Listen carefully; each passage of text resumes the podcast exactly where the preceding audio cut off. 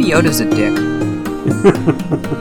Which I realized because we were Well- talking before the call that you haven't seen episode two or three, so you don't have no context for why Baby Yoda is a dick, but he's a dick. I mean, he's a baby, I so it's not entirely his fault, but also he. Spoilers for episode two, although if you've been following anything about Mandalorian, you've probably seen. I've, I've been seeing articles popping up like Baby Yoda is canceled because uh, he. Um, so, so in the episode, there's this frog woman that Mando uh, he he's trying to find more Mandalorians so they can tell him where to find Jedi to bring Baby Yoda to, and um, hmm so he there's this frog woman who you know says that this she can lead him to Mandalorians, but he needs to escort her to another planet where uh, she she's got these eggs that it's like you know like the only eggs she's ever gonna have, and you know it's like going to be her children, and um, she needs to bring them to this planet that's like the right temperature and stuff, and um, so on the trip there, Baby Yoda sees this like capsule full of eggs, and he starts eating them.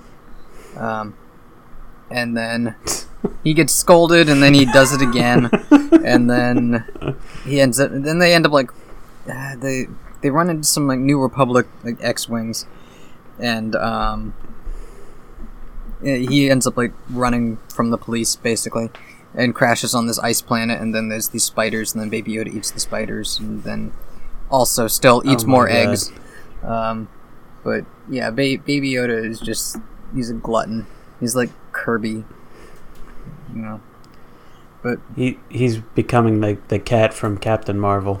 yeah, yeah, no, he's just eating everything, even if it's you know some Yeah. poor woman's children, and he Uh, feels no well, remorse. That is that that's kind of a weird choice that Disney even let them do that. Honestly, Yeah, well, yeah, and they like it. It was.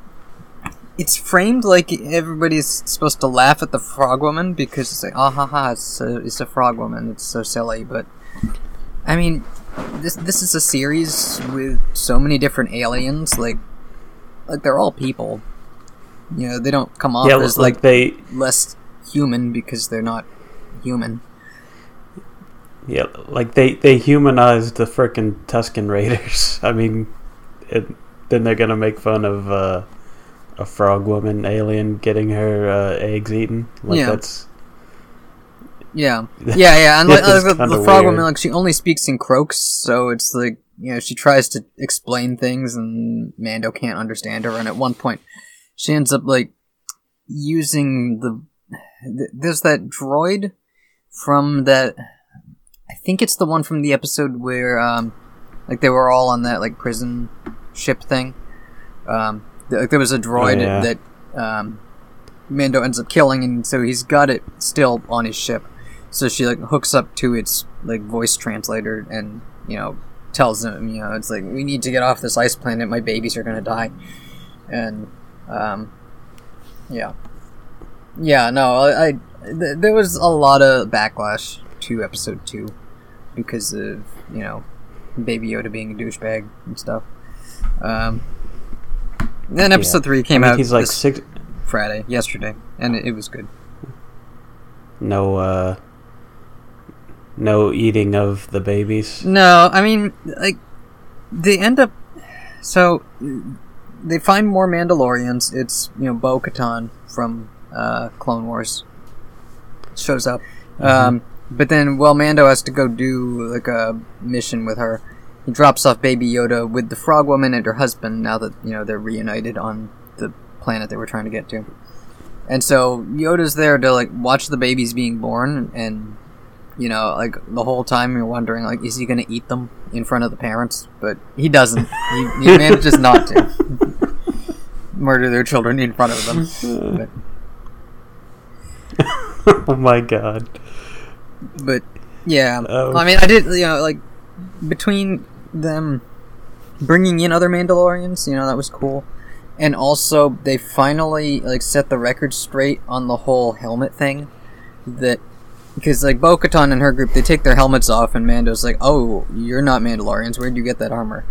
And she's like, "No, I'm from the planet Mandalore." Um, and it's like, "Oh, yeah." So it turns out Din Djarin and his whole, you know, you have to wear your helmet thing, is because he's he was adopted by Death Watch, which in this show they just called the Watch.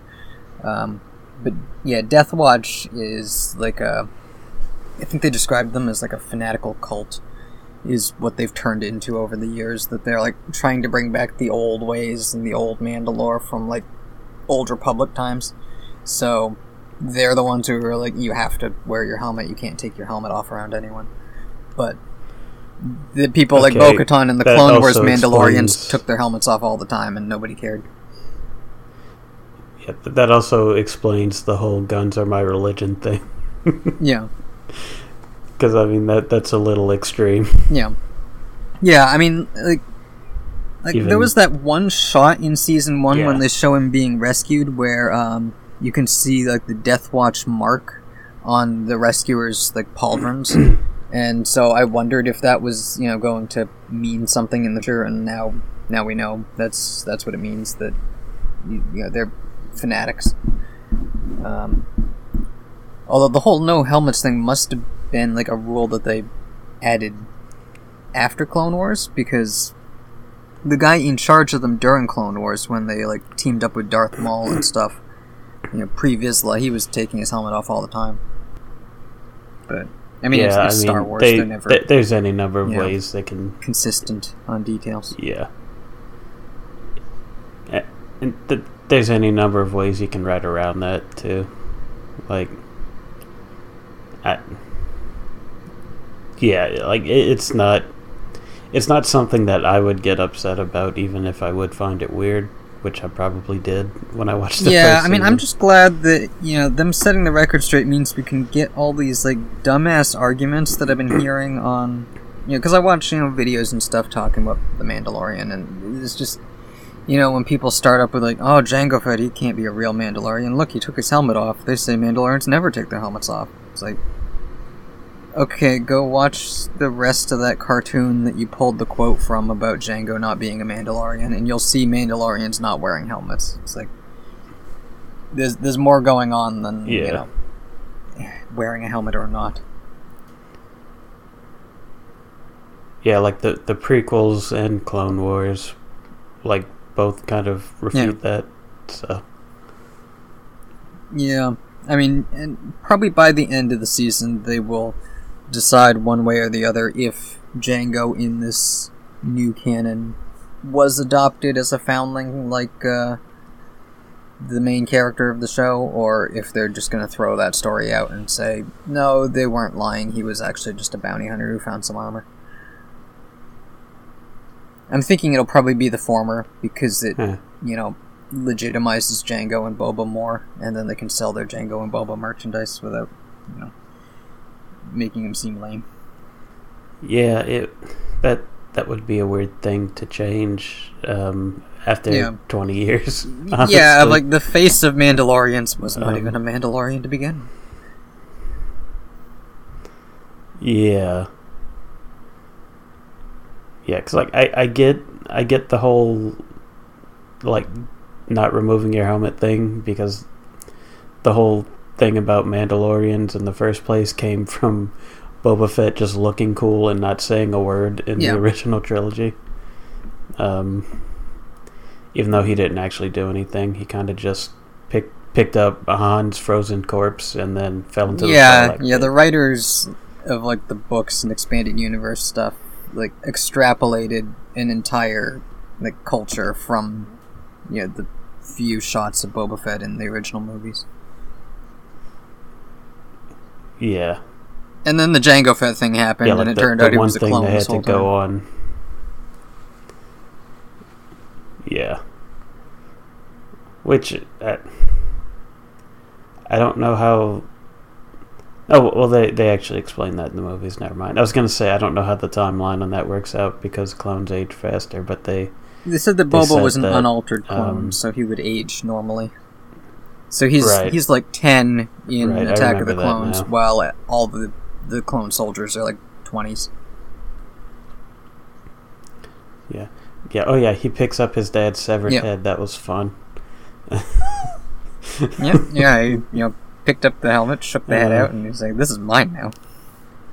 I'm gonna strap some bombs in it and make Mace Windu blow up, and then I'm going to get another one and put an identical dent in it." because yeah, it, it it's weird. So it, I I know I've mentioned it before, but in Attack of the Clones, Jango has a pristine helmet, and then he gets trampled by that rhino thing, which I know is called a reek, but the rhino thing tramples him in the arena, and it puts a dent in his helmet. And if you look at Boba Fett's helmet, he has a very noticeable dent in the same spot. So it kind of indicates like this is the same helmet, and he just repainted it. But then in Clone Wars, they had a thing where he takes his father's helmet and straps a bomb in it and tries to blow up Mace Windu, and the helmet blows up. So I guess he just obsessively puts a dent in the same spot of every helmet he owns. yeah. That that go that goes from like a, a cool Easter egg kind of thing to um that's kind of a weird thing. He yeah, I think Clone Wars just fucked up because they thought like, hey, wouldn't it be cool if Mace Windu sees this Jango helmet sitting on like a seat and he goes to pick it up and oh no, it's a bomb. Um, and they forgot that you know there was that whole Easter egg that implies it's the same helmet. Yeah, I mean, Star Wars is huge and unwieldy, and nobody will ever get everything right. Yeah, Um, but but but that's I mean, probably all the Star Wars we have for this week because it's going to be Spider-Man week this week. yeah, yeah, there's a lot of Spider-Man. I meant to watch Venom, but then I got tired and didn't. I didn't mean to watch Venom. it, I mean, I mean, I, I've said this like three or four times. I don't hate it, but I don't think I need to watch it again. It was fun, but not like rewatch uh, once a year fun. You know. And I didn't take any notes on Spider Verse because I didn't need to. I've seen it enough times. I can remember every scene probably. So, um, I like the part where there's Spider Man's on screen. Yeah, yeah, the whole thing. Yeah. Except, for like the for, scenes like, where Kingpin's talking to Doc Ock and stuff. Yeah. Live. Yeah. Should, should should we start from Raimi and work our way up to Spider Verse, or should we just Um, get Spider Verse out the way since we've already talked about it like eight times? Yeah, I mean, if, if it comes up again at the end, it'll come up again. But you know, yeah, we'll we'll just start with Raimi. Yeah. Okay. Okay, let's see. What Um, did I have for notes? Uh, yeah. yeah, I've got. I do have a fair amount of notes. A, a lot of them. There's a a bunch. Of, when we get to Amazing Spider-Man two, there's a bunch of things that's just like long sentence followed by two question marks. For like, what the fuck were they thinking with this? um, Yeah, like I like, but I, I'm not gonna get into it too far. But I, I actually liked Amazing Spider-Man 2 more than I thought I would. Probably, probably because my expectations were dirt low. mm, Um, but yeah, there's a lot that just doesn't make sense. Um, but we'll we'll get to that. yeah. Okay. So the Raimi thing. Let's see. My first note um, is the opening crawls are cool. That. Yeah. Yes, they- like they it was are. nice going back to you know the 2000s when they like actually had like an opening credit sequence, and I mean I know X Men did it first, but the whole like weaving around a bunch of stuff. I mean I guess Superman the motion picture did it first, but still, the whole idea of you know like traveling through the credits. Yeah, like especially with like the the fucking Danny Elfman um, music, which Yeah. Is fucking fantastic. Like I I forgot how much I really love um, the music in the Raimi trilogy, even even the third one, which was kind of different. Mm, well, yeah, yeah, because the third one I I noticed when I was watching this time. I, I probably knew it and forgot, but uh, it was a different composer. I think it was like Christopher Young took Danny Yeah. Elfman's themes and then added to it for that movie. Yeah, it they I, I noticed in the opening credits it was like music by Danny Elfman, and then they had um, composer uh, what the guy's name yeah, you just yeah, said, the- Christopher. Young, I think, was the name. Hmm. Of- Yeah, so they they did they did credit both of them, um, but it, it it was noticeably different um, watching them all back to back. That the Mm. music was different. It was like a lot more like percussion based and I don't know. Like da- Danny Elfman is very like he's got a type and he pretty much just falls into that Mm. every time. And it's I mean it's like amazing every time, but um Yeah, I mean, I think I actually, I, I might have liked to- the music you- in three a little bit better. Than, like one and two are both really good, but then three, I think, just I don't know, like it hits emotions better. I think in some way. it it it it works a lot with what's going on on screen. Uh, like but by itself, uh, I like I like the first two better, Mm. Yeah. but I I think three actually works uh, a lot with what's going on. Mm. I mean, also three three goes so fast that um, there's not really any space to like build on on music. Like you kind of just have to feel it, Mm. and that's kind of what the the music does. Like it, it's kind of just there to be felt for that one scene, and then move on. Yeah. But like the I music, like told the almost the entire you know birth of Sandman scene. It's like the music. Yeah. You know, there's no dialogue. It's just the music. Yeah, Sandman does not belong in that movie Mm. at all. Like it, it's it's just so ridiculous. Um, But he killed his uncle. um, And that like kinda you know scene that, that that you only saw the aftermath. You didn't see that he was the real shooter. yeah, it doesn't make a whole lot of sense, but Mm. Although I'll say for like the I- I mean- opening I mean, credit like- sequences, I think Spider-Man Two had the best one because it has all those like Alex Ross paintings.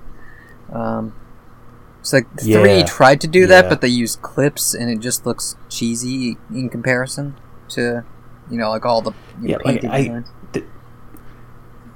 didn't they like start with um like paintings or drawings and then they moved into the actual characters, which felt kind of weird. Uh, maybe I think it was just. Or maybe I, I think it's just two had the paintings of like scenes from one, and then three had just like straight video clips from uh, one and two. But kind of that grayed might out, be it. Um, maybe. Yeah, That- I, I I think you're right. I'm just kind of squishing them all together at this point, probably. Hmm. Um, like I, I, sp- uh, I don't even know where to begin, honestly. Um, Um, like. Spider Spider Man One, Uh, um, my second note is adult teenagers. yeah, yeah. Yeah, they're all in They're high like- school and they're really old. They're all in high school, but they're all 38. Yep, we got Joe Um, Manganiello bullying uh, Peter. Yeah. God, I don't even know what to say, to be honest. Because, like, it. I. Mm, Um, third note: Holy Yeah, shit! How many know. Pins slash badges does that general have? Which is a picture I sent you. If you watch, th- there's the, the general who goes to Oscorp to get the contract thing has a ridiculous number of badges. Just like he looks like a cartoon with how many like military award badges and stuff he has just all over his chest. yeah. He. He looks like um, one of the panels on, like, a, a 1960s sci fi movie. um, Yeah, it's, uh, he you know killed a bunch of other military like, guys on the dude- way in and took all their badges, and he's just wearing all of them. like dude do generals actually wear like every single badge they uh, they've ever gotten um, when they go out whenever to they visit make a like, contract military with some contractor? scientists. You know, they really got to impress Yeah. those scientists. Yeah, you got to put these guys in their place. Yeah. But but I mean, he also obviously does have a vendetta against um, Norman Osborn for some reason. Hmm. Even though, I mean, he's basically just like, I don't like this guy. I'm gonna ruin him for some reason. Mm. Maybe maybe that's why he, he just wore all he wore all those uh, military awards just to to dunk on him, basically. Hmm.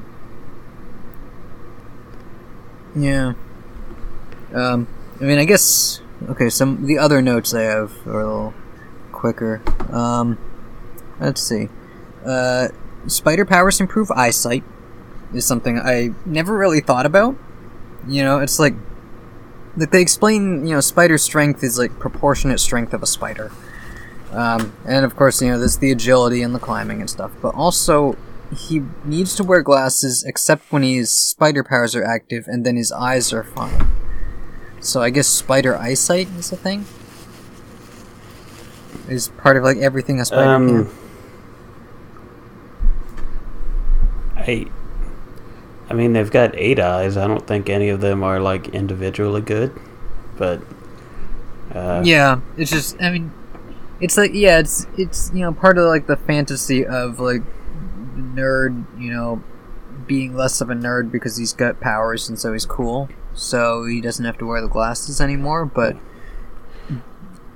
how that comes out of having spider powers, I- you know, making you not need glasses anymore, I'm not sure how that works. So I have another question. Hmm. Um, when he loses his powers in Spider-Man Two, does he lose his abs? they never show us. yeah, because that was another thing. Yeah, like all No, of his don't. fat just fell off, and he has abs all of a sudden. Yeah. He like he he goes to sleep like a nerdy high schooler, and he wakes up as like a bodybuilder. Yeah, So like where in Spider-Man Two does like yeah, because he needed the he glasses the again. So I guess point? yeah, all of that like tight skin must have just loosened and just you know flab. uh, he turned he gained a skin Yeah. suit basically. yeah, yeah, it's like his skin was being held there with like little pins, and the pins all popped out, and then it just flopped down. He's that Homer Simpson meme.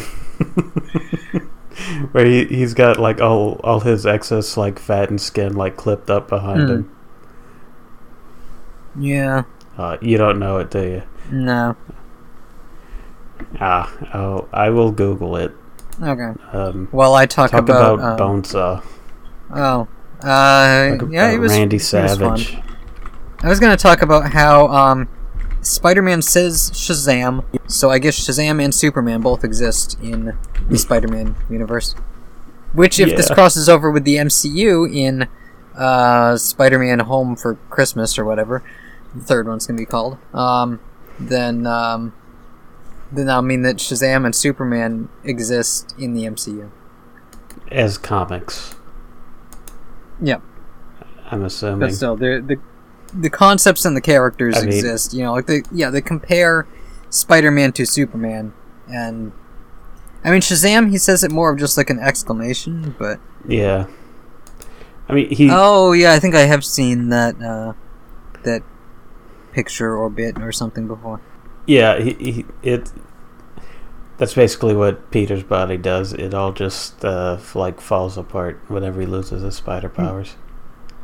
Yeah. Um, well, where were we? I completely, I completely lost it. Um, I, I was talking about the Shazam and Superman thing. oh Um, yeah, And then my next note is about the dumb fuck kid who just stands there while a giant thing is gonna fall on his head. Which seems to be a thing in like most, if not all, of these movies. That there's some stupid ass kid who's about to get killed by something, and Spider-Man has to save him from his own stupidity. yeah. It was like a major plot point in Amazing Spider-Man 2 that there's a kid getting bullied, and then he rescues him, and then he puts on a costume at the end. He's like, "I'm gonna go stand up to the rhino," you know, and they do like a whole Tiananmen Square thing of like it. this little kid standing there and this big rhino that was like machine gunning police cars a minute ago. Yeah. Also, I mean, we're not there yet, but like Yeah. people are just standing like eight feet behind a barricade behind cop cars that are getting shot at. Yeah, like yeah, with like directly a in the line machine of gun. fire. Yeah, and like what was Oscorp even trying to do? Having like a guy in a rhino suit go rampage around town? Like, how is this profitable for your company? like like very specifically a rhino suit too. It even has the Yeah. the horn. Yeah. and yeah, yeah. all Well, yeah, because it was from their underground lab with all the animal-themed cybernetics, like the vulture wings and the tentacles. Oh god. Oh, spider. Uh, okay. Um. Which, Uh. Bonesaw is great. Um, he's Hmm. in the movie for like a minute, but yeah. I love Randy Savage. Oh, actually, that remind that Um, I had a note, Bruce but I Campbell forgot said- what it was about. It says Peter Parker homophobe, and it was him uh, asking if uh, Bonesaw's husband made his clothes Oh, in a yeah. mocking way. I mean, he might have. Yeah, I mean, yeah, it's like, come on, Peter. You know, if if his What- husband made his clothes, that's fine. What if Randy's? What if Bonesaw was married to Bruce Campbell? Mm. yeah, yeah, he in- insulted the ring announcer and Bonesaw at the same time by being a homophobe to both of them. That- that- that's that's why the guy who owned who owned the place didn't pay him. Yeah, so yeah, I'm not paying you because you're an asshole. He was Peter. in. Yeah, yeah. Like you were insensitive to my employees. I'm not gonna pay you shit. Yeah. Yeah, then he got all uppity about it and let the thief run away, and then his uncle got killed by Sandman.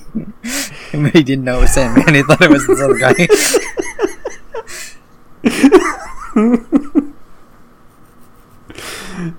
Uh, the the real responsibility was not being homophobic. Although, yeah, because if, if Sandman was the real killer and it wasn't the car thief who got away, then the, does that mean Peter wasn't. didn't have, like, that direct, you know, irresponsible moment led to his uncle's death? Actually, it was someone else, so it wasn't even his fault, Well, kind of. I mean, he still wouldn't have died if he didn't let the guy go. I don't know. I'm just suddenly they- realizing how much they- that undermines They, that. Um, yeah, it it, it really does, but also, also like they they show in the flashback that the the reason um, Sandman shot him was because the the guy with the money like pushed him in the back while he was holding the gun. yeah, okay. So Yeah. I mean it it's a lot weaker. Um, Mm. It, it it still does make the moment a lot weaker, but it still technically holds up. I guess was the idea. Mm. Yeah. Um. Okay. The only other note I have But on Spider-Man One no is that it's technically a Thanksgiving movie, in the way that Die Hard is a Christmas movie. Hmm. Yeah. Well, Because like, Die Hard. Act, well, hmm. I mean, Die Hard is um, an action movie that happens at Christmas, and Spider-Man One they have a Thanksgiving dinner scene, so it it's a Thanksgiving movie. I like that scene. It's like I, I feel like the um I feel like the the car scene in Spider-Man Homecoming was like, hey, let, let's do that scene from Spider-Man 1 except better. Mm. Yeah. Cuz like in in both of them they're they're going back and forth um like Yeah. Trying to trying to hide the fact that they're both uh superhero slash villain. Yeah. Yeah, yeah. It's like like there's the subtext of them figuring out, you know, especially like the villain figuring out who the hero is based on things he's like saying and not saying. Yeah. And like I I I I feel like the one in Homecoming was like let's take that scene and make it like three three times longer. Um, Yeah. and Well, yeah. to go back and forth instead of instead of just oh he's Spider Man.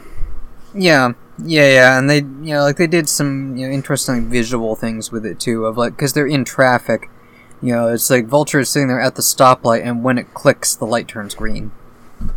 And also, he's the Vulture, so know, Yeah. he, he wears a green suit, so it's like emphasizing him as the Vulture, but also it's like, oh, I know what's going on now. Yeah. That that's like the best scene in in the MCU Spider-Man movies, and it's not even close. Mm.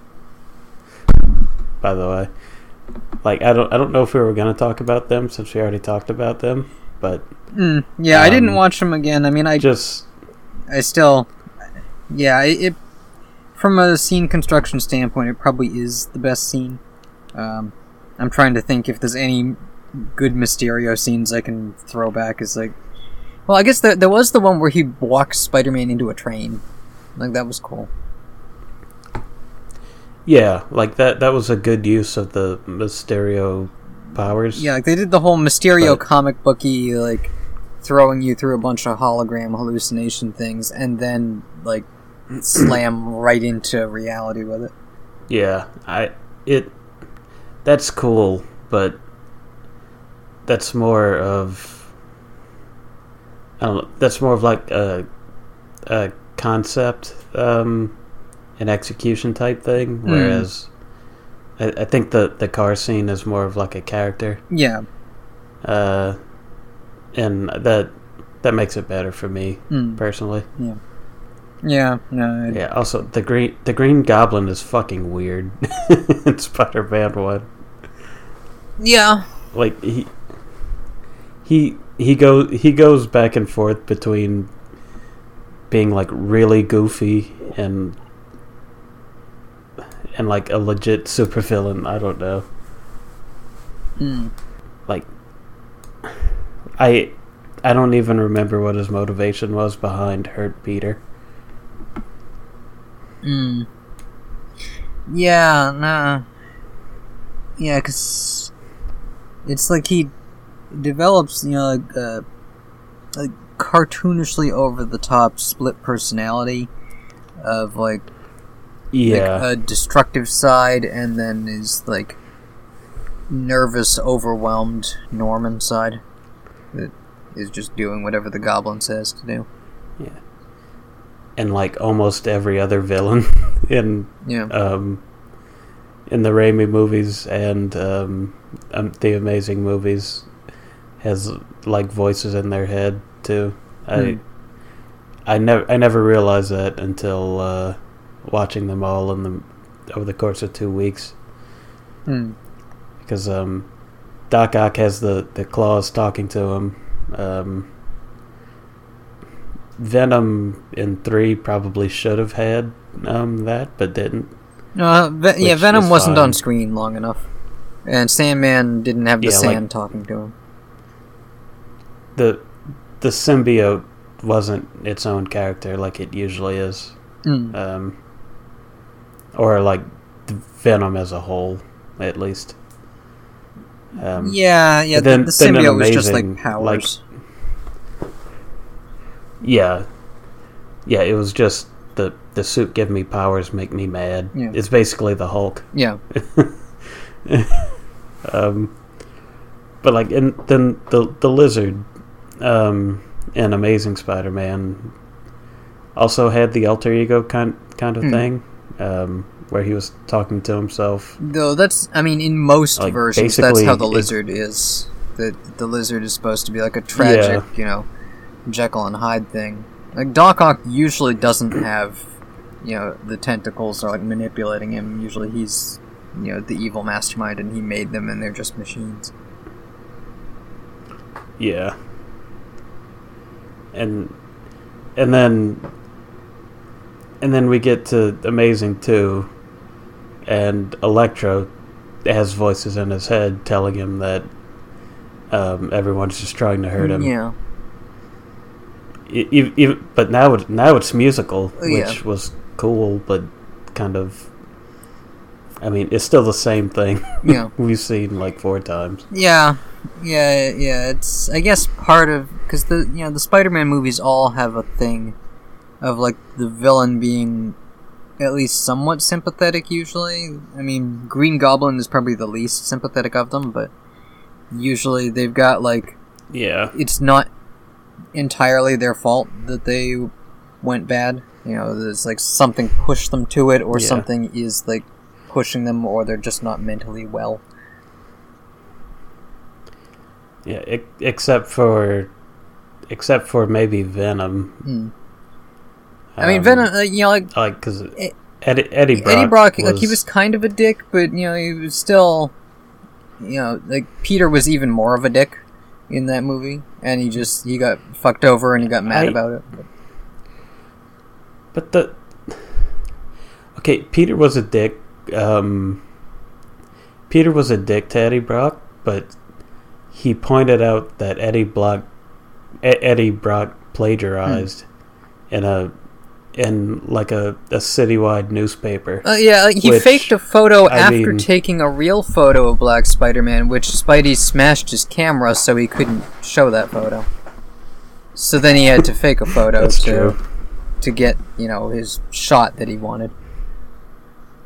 And then and then now that was, I, it's one of my notes on Spider-Man Three that after getting Eddie fired for faking a photo of Black Suit Spider-Man and forcing Jonah to print a retraction to say like no this whole story about you know like Spider-Man's finally showing his true colors you know that wasn't true the photo was fake.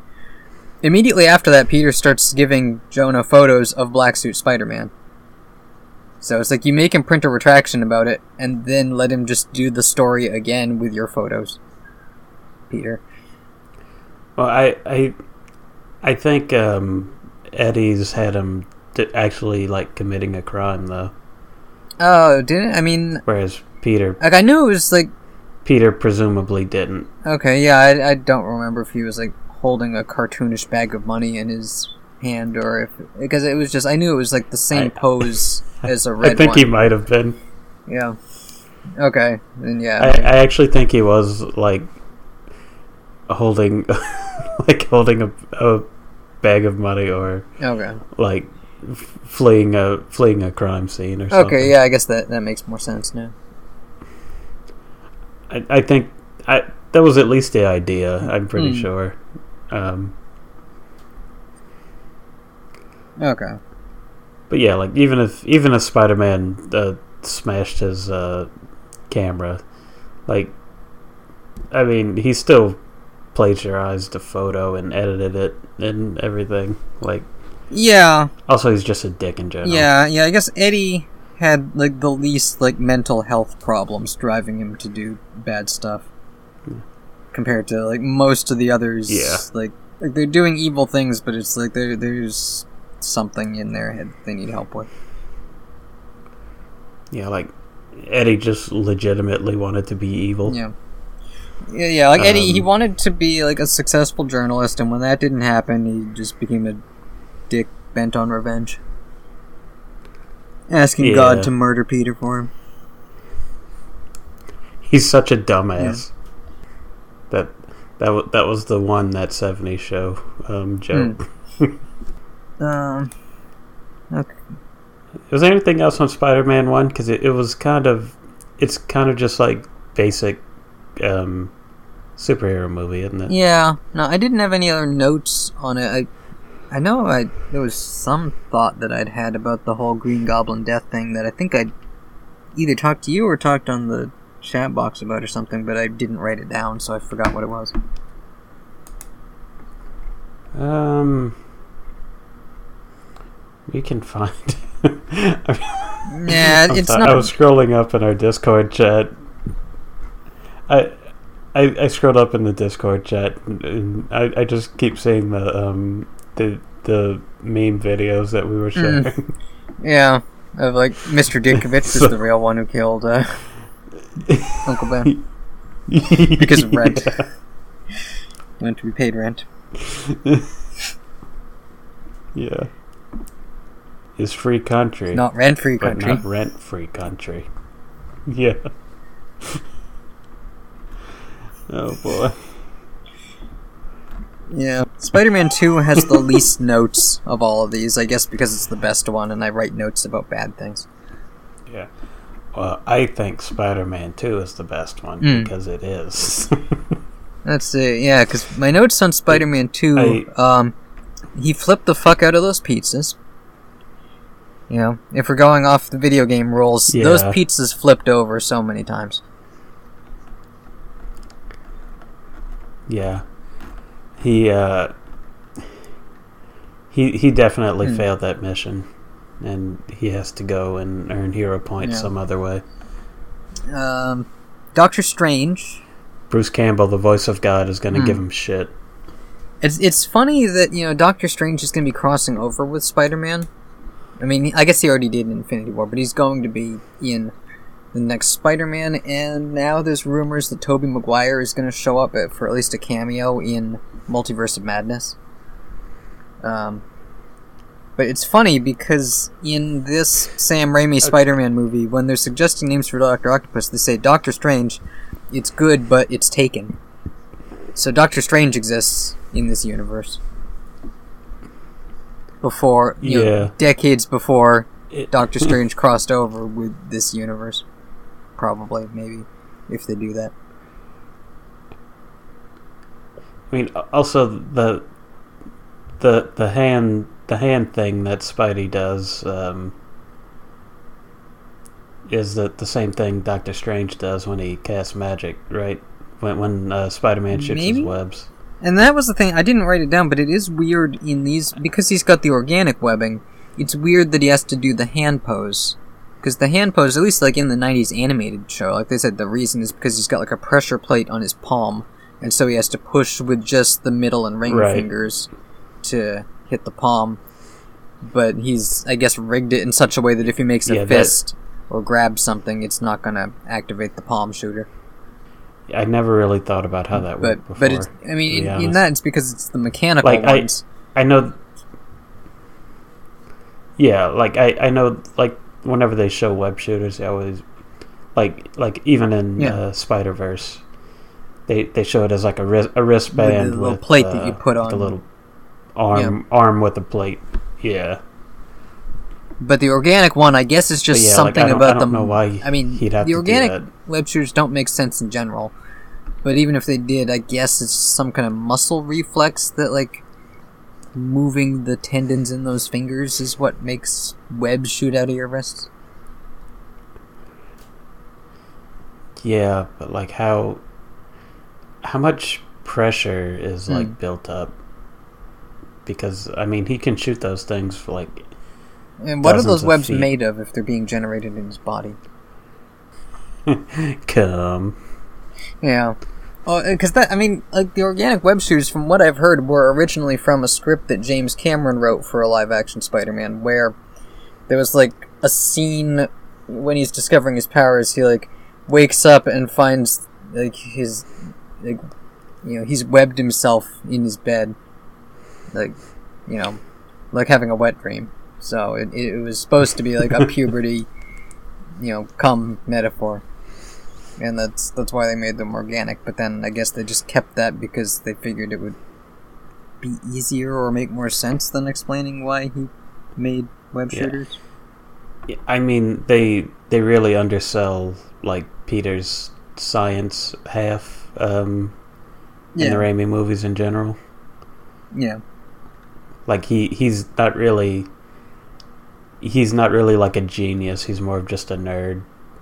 Yeah. He is a good student, and his teachers all think he has potential, but he wastes it because he's a lazy asshole. Yeah, like the like I think like literally the only time um, his science part ever comes out is during Spider-Man 2 when he's talking to uh, Octavius about Yeah. his fusion reactor.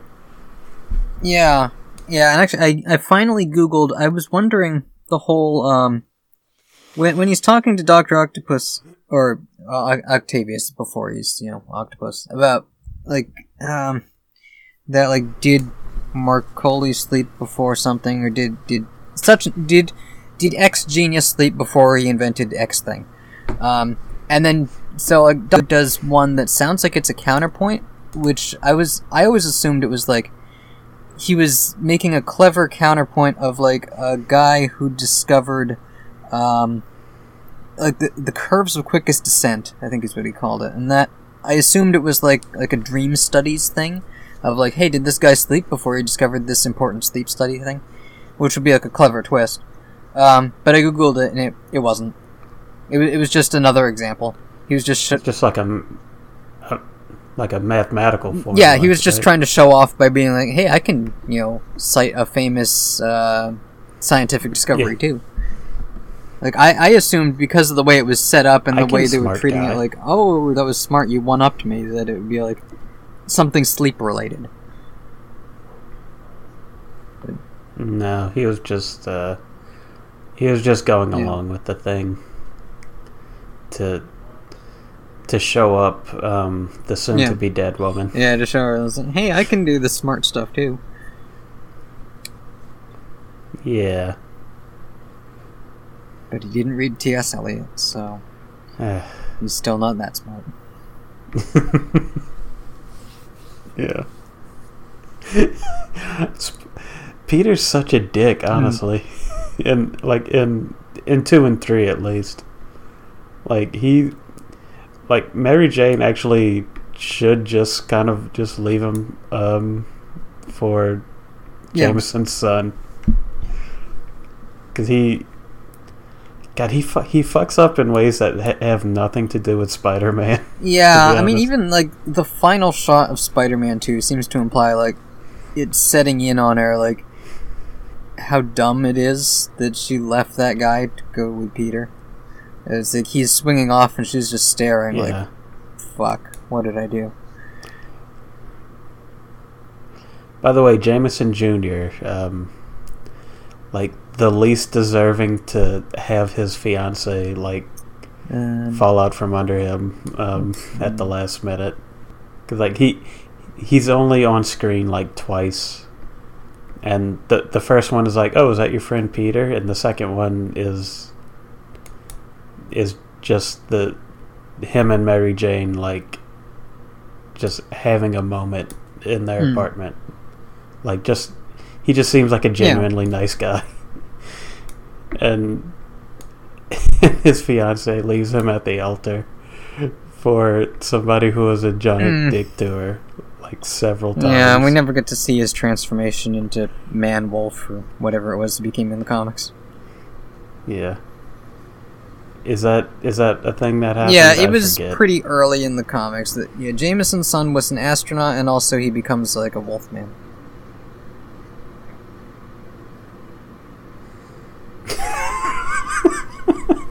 I guess because the moon. They have the moon in common.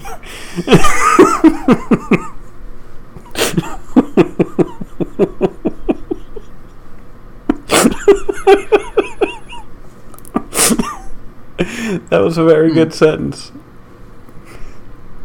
He was an Um, astronaut, and also he became a wolf man. Yeah, it's comics. Uh, Um, let's see. I also Yeah. this is a, like watching these movies again. Like the fashion looks very two thousands. Like I, I'd forgotten. Yeah. A lot of, you know, and say, oh yeah, that's that was the thing, wasn't it? yeah, I was like twelve when the movies were made, so mm. I didn't care about Yeah. fashion. But It, it, stands out more But now yeah, that I- I do you know what you're saying. A lot of those Like- like, trends have passed. Yeah. Also, the I I love like how goofy um, the Mm. Raimi movies are, just in general. Like they they'll take moments like like near the end of Spider-Man Two when um, he's getting his powers back, and he's like, "I'm back, I'm back." And then, and then he falls off the building and lands Hmm. on a car. It's like my back, Yeah. my back. like that. That's dumb as shit, but it. I Hmm. appreciate it. Yeah, I also wrote down that I genuinely teared up during the um, the the fire scene. That it's like he didn't have his powers, and it's like, oh no, this you know, people are gonna die, and then you know he like actually just you know runs in anyway and nearly dies saving this kid, and then finds out oh no someone else died. Yeah. Yeah, because I mean that's that's who Spider-Man. and also I mean be. it's it's like a contrast, Like that- you know, deliberate contrast to the first movie. They had the big fire scene in that one where he was Spider-Man and he just you know runs in, rescues everyone, and it's like oh and there's, there's another person. I'm just gonna go rescue him. Oh, it's the Green Goblin, and now we're having a fight. Um. So then it's it's like it happens Right, again, but and now he doesn't and- have powers, and he feels like he needs to help, but I mean, only so much you can do. Yeah, like I, and then it, he, yeah, he he helps. He saves the kid, and then um, he hears that somebody else didn't Yeah. make it, and that's that just hits Yeah. him right in the guilt, which is which is what Spider-Man's all about. Yeah. Guilt. Yeah, that's why in the current comics, Kindred Uh, broke his neck because uh, he's accepting the guilt for all of his one more day sins, or something like that. uh, they're bringing that up again. Yeah, no the the current comic, um, the Kindred has been revealed to be Harry Osborn, but Harry Osborn was already alive, so people are thinking it's the Harry Osborn from before One More Day, whose soul went to hell and then became this like super demon thing. It's like able to bring people like Mysterio and Sin Eater back from hell. Um, but now he he had Sin Eater go around like shooting bad people and absorbing their sins, which I guess he he could convert that into power to like he turned all the other like like Miles and Gwen and all the other like spider people into these like demon form possessed versions. And so in order to like heal them all, Peter had to you know, like tell Kindred to like I, I haven't read the issue yet. I've seen like pictures of it. It it's going to arrive whenever you know the comic store sends it to me. But um, he he makes a deal with Kindred to you know save all the other spider people in exchange for you know punishing him. So Kindred breaks his neck, and I think the next issue is going to be like him in hell with Kindred and having to like deal with the fact that he made that deal with Mephisto and hasn't had to like have any consequences from it up till now. Like they're they're finally addressing that and you know making him have to do something about it. I mean, uh, on one hand, I guess it's a good idea that they want consequences from that, but on the other, um, it's weird that they're even bringing it up Hmm. because I don't. It's like infamously disliked. Yeah, well, I I think it's it, it's just I think it's like an attempt to you know like resolve that like get him to confront what he did, get him to you know I don't know repent or something. Um, try to make amends for that you know error that they did all those years ago and haven't apologized for or tried to do anything about since. As a comics company. Yeah, Um, but I- anyway, Spider-Man, Raimi. yeah. That the the horror scene in Spider-Man Two is just fucking comes out of nowhere, Hmm. but it's it's it's great. Yeah, it just goes like Like- Evil Dead. Oh yeah, that that is peak Raimi. Like in in Spider-Man One, it almost seemed like he he was like trying to re- restrain himself. He Probably had to, so they make could, you know, sell people on the idea of Spider-Man movies. Yeah, because like I mean, I, I I said it earlier. Like Spider-Man One is kind of just average superhero movie, right? Like Hmm. it's it's well made, but it's not. It like doesn't. It doesn't like try to reach for anything. I, I don't think. But then you get Spider-Man Two. It seems like Raimi actually directed it um, like a Raimi thing. Hmm. Like it, it's like I, I think some of the like j- just some of the ways like he moves the camera in scenes um, is very, very Raimi in that the the Doc Ock um, murdering the surgeons scene is just straight out of Evil Dead. Yeah. Like that, it, it's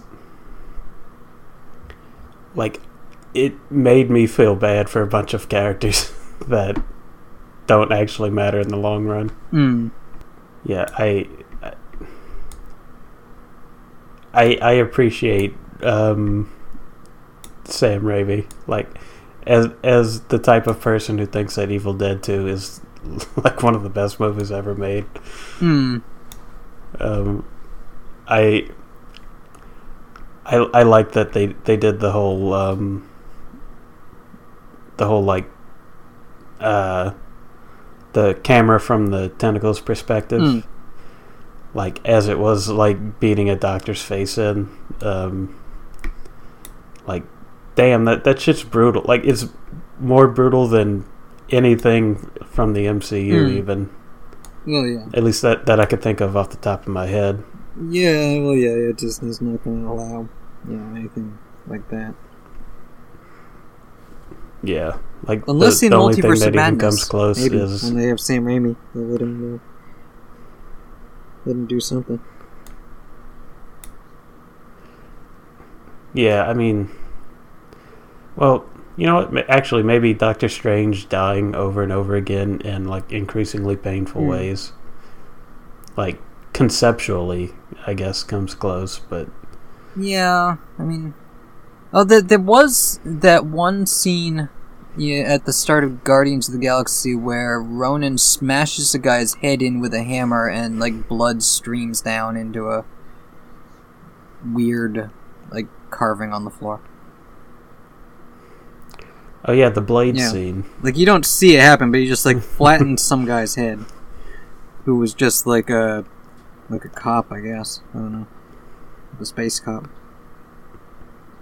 Yeah, Yeah, he was like a um. I I forget the name of the planet. Xandar. the the one yeah he was just from Xandar I think Yeah. like a prisoner Yeah. they just decided to kill Yeah, I mean he was wearing. I think he was wearing the armor of like you know one of their like soldiers, but still, we don't know who that guy was or why Ronan murdered him that fucking hard. He didn't even accuse him he just murdered Yeah. him that's like skipping three steps Yeah, no, he, Ronan is bad at being an accuser. he is because I mean like Change his name to Roman Ronan the Hammer Man. he Ronan the the executioner is maybe closer I Ronan guess Ronan the God of Hammers. Yeah. Thor isn't the god of hammers, well, that position is open. Yeah. Beta Ray Bill should be the god of Hmm. hammers. Is his a hammer? It is, um, right? I think he had Stormbreaker in the comics, but I don't know what he's gonna. Is, is that what? It, that, that's that's why I wasn't Yeah. sure because uh, I mean, the only thing we've seen of him in the movies is his head is carved into the um, like Colosseum tower on Ragnarok. I guess that means we won't be seeing him again. Um, I mean, maybe in Thor four. I like. I guess maybe if they want to retire Thor, but they're already planning to do that now with um, uh, Lady Thor or whatever. they're Yeah. gonna- Yeah, the the mighty. Thor, I think is what they want to call her. yeah. I, I I'm I'm not up to date with the names to be honest. I Yeah, just- I mean the the movie, like every movie, is you know delayed until they can figure out a good release window. So yeah. whenever the movie comes out, we can figure it out then.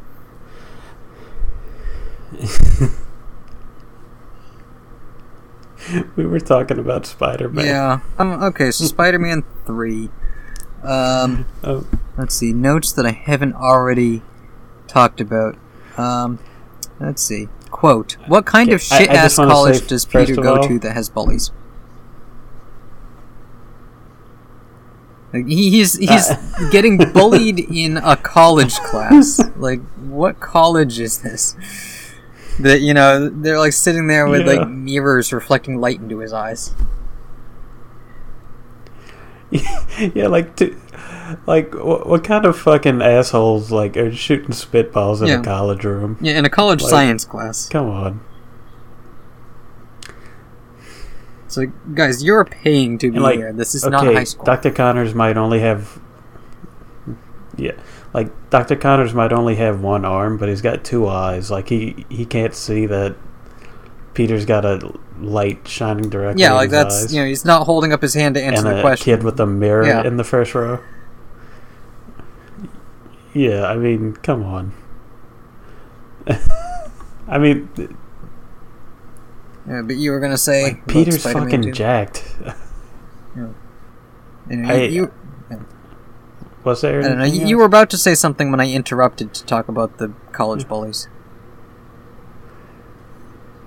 Oh, I, I think I think I was gonna say that um, I I liked that um, Doc Ock in the end wasn't actually evil. That he he basic like he basically just like came back to his senses. Like it's not it's not that he was evil and then he turned good again. It's just that he came back to his senses just quick enough to uh, um, clean up the mess he made. Hmm. I, know, I, I think it it you know because I'm I'm thinking of stuff like uh, Darth Vader, you know, in uh, Episode Six where oh he threw the Emperor down the shaft and now he's a good Hmm. guy again, right? He you know he's he's in Jedi Force Ghost um, mode in the Hmm. future, right? Yeah. Yeah, at the end of Jedi. but but like he he facilitated the destruction of an entire planet. Yeah, I mean, I guess yeah. Things that Um, Doc Ock did when he was in evil mode was mainly robbed a bank, nearly murdered Aunt May, although he also knew that Spider-Man would rescue her. So I guess he dropped her knowing that Spider-Man would save her. yeah, Um, and then yeah, he, Cause he he- did a lot of property damage Yeah, and he- threatened a lot of people. But yeah. He he's got like um a hundred counts of attempted Yeah. murder, probably. I mean, he threw like a car Um, through a but- cafe window. Yeah. Um.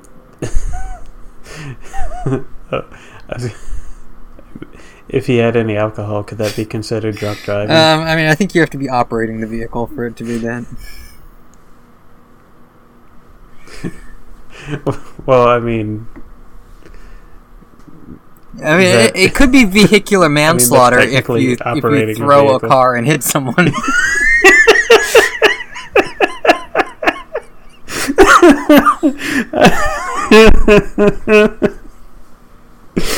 I do think that fits the definition. Um, Let's see. Okay, Spider-Man yeah, Three. Yeah, like Oh, it, it's. Yeah. Yeah. It, it's bad, but I like it. Hmm. Um, let's see. Spider-Man th- Three. That's Next note: Eddie and Captain Stacy are very calm about how Gwen is about to fall to her death.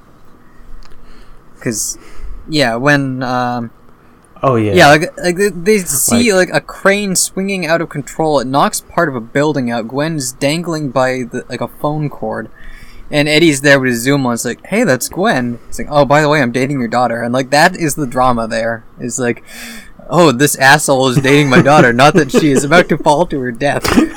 You know, like Spider-Man wasn't even on the scene yet. Yeah. Yeah, he's like, "Who are you?" Oh, I'm a photographer. Oh, and I'm dating your daughter, Yeah. who's about to die. by the by the way, like, I mean, I I think that's the point they're trying to get across is that Mm. he's kind of a callous asshole. Um, but also it just seems like they're both um, kind Mm. of callous assholes. Because he he's not like, what the fuck are you talking about? He's like, yeah, okay, I guess um, Yeah. we'll wait for yeah, Spider-Man wait for Spider. know, and then, like she does fall, and there's you know the whole over the top. You know, like Spider-Man has to like catch her from the falling debris and swing away.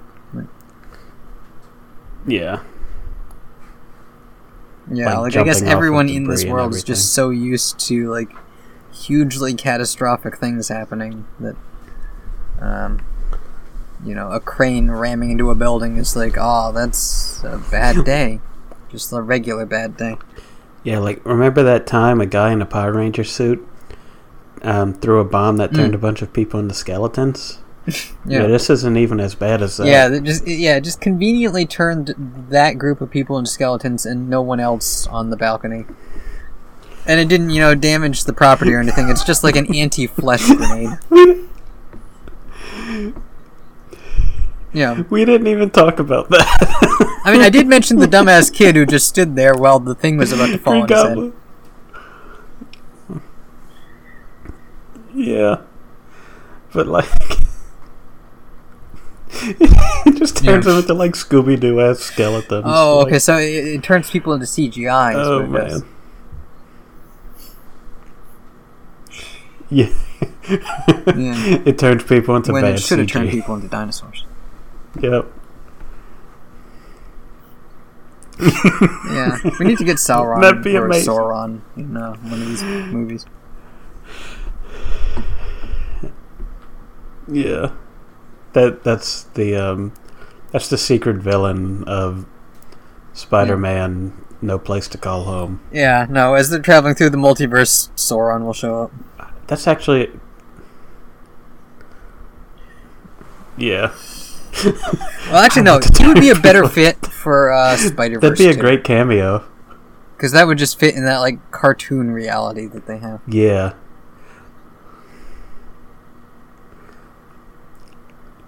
Yeah, like if they're like traveling through um, universes and they they just happen upon the one where Yeah. he wants to turn. People Yeah, or just like if they need to like do like quickly stop a criminal. I mean, it, it a scene to show someone being heroic. Like, hey, here's this guy. He's trying to turn everyone into dinosaurs. Which I guess is kind of what the lizard was trying to do in Amazing Spider-Man One. Wanted to turn everyone into lizards. Yeah. Actually, yeah, that that Hmm. basically just that idea, except said in a yeah, funny that he's way, got right? you know his like machine that was made to like I don't know cure disease on a mass scale or something, and he loads it up with the lizard formula so that it can Yeah, you know shoot deadly lizard snowflakes onto people and turn them all into lizards. yeah, yeah. I mean, it's supposed to be like a, a mass like Yeah. vapor spreader, I guess. Um, that's supposed to be for like disseminating um, or dispersing um, like vaccines. Yeah, and, and there, like is that. no way a device like that He's could like, go wrong. Oh no, it's too dangerous. Somebody Yeah. could put something bad in there. Yeah. Well, like they they they say that's why it's not like public. Like, oh, somebody could put Mm. something bad in there, um, Yeah, and then it's basically yeah. a Why did we disassemble this thing? It's like because Hmm. Oscorp wants to sell it. Yeah, they do have a basement full the, of uh, the the villain animal-based in- uh, power suits, and a power plant run by electric eels with a like opening big enough for a person to fall into.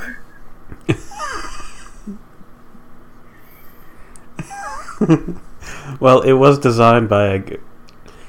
I mean, the eel thing was designed by a guy with like no concept Hmm. of Yeah, regular humanity. So, I mean, but like, y- yeah, Os- Oscorp in the Amazing Universe is really weird. Like, there, there's no like singular villain of Amazing Spider-Man one and two. Hmm. It's just Oscorp in general. Because like even Norman Osborn is just kind of an asshole that's trying to heal. yeah, yeah. We don't see him disease. like being in creative control of anything Oscorp was doing. No, he's just stuck to his And bed. and yeah, even like you know Harry His is trying to cure the disease, and then the you know corporate bigwigs walk in on him, and so yeah, though those guys are the ones like the evil masterminds of those movies. Yeah.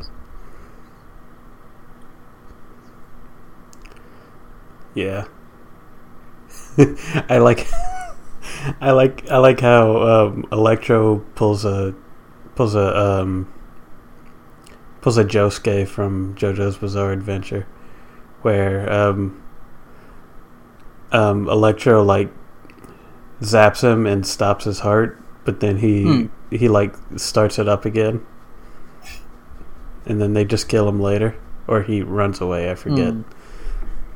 Um, but in in JoJo's Bizarre Adventure, there, there's a there's a part where um, there's like a guy Hmm. stuck in a hospital bed, but he he's got like a, a long range attack that he's been harassing um, uh, all the good guys with, and uh, the main character Josuke he he can heal people, eh, but like also punch them very well. So he heals his broken legs and then breaks them again. Just because he Hmm. can. Because the, the, the bad guy's like, oh, come on, you wouldn't. You wouldn't hurt a guy just laying in his hospital bed, would you? And he's like, no. Then he heal, he heals his legs. He's like, oh, I can walk again. And then, then he punches him out a window and breaks his legs.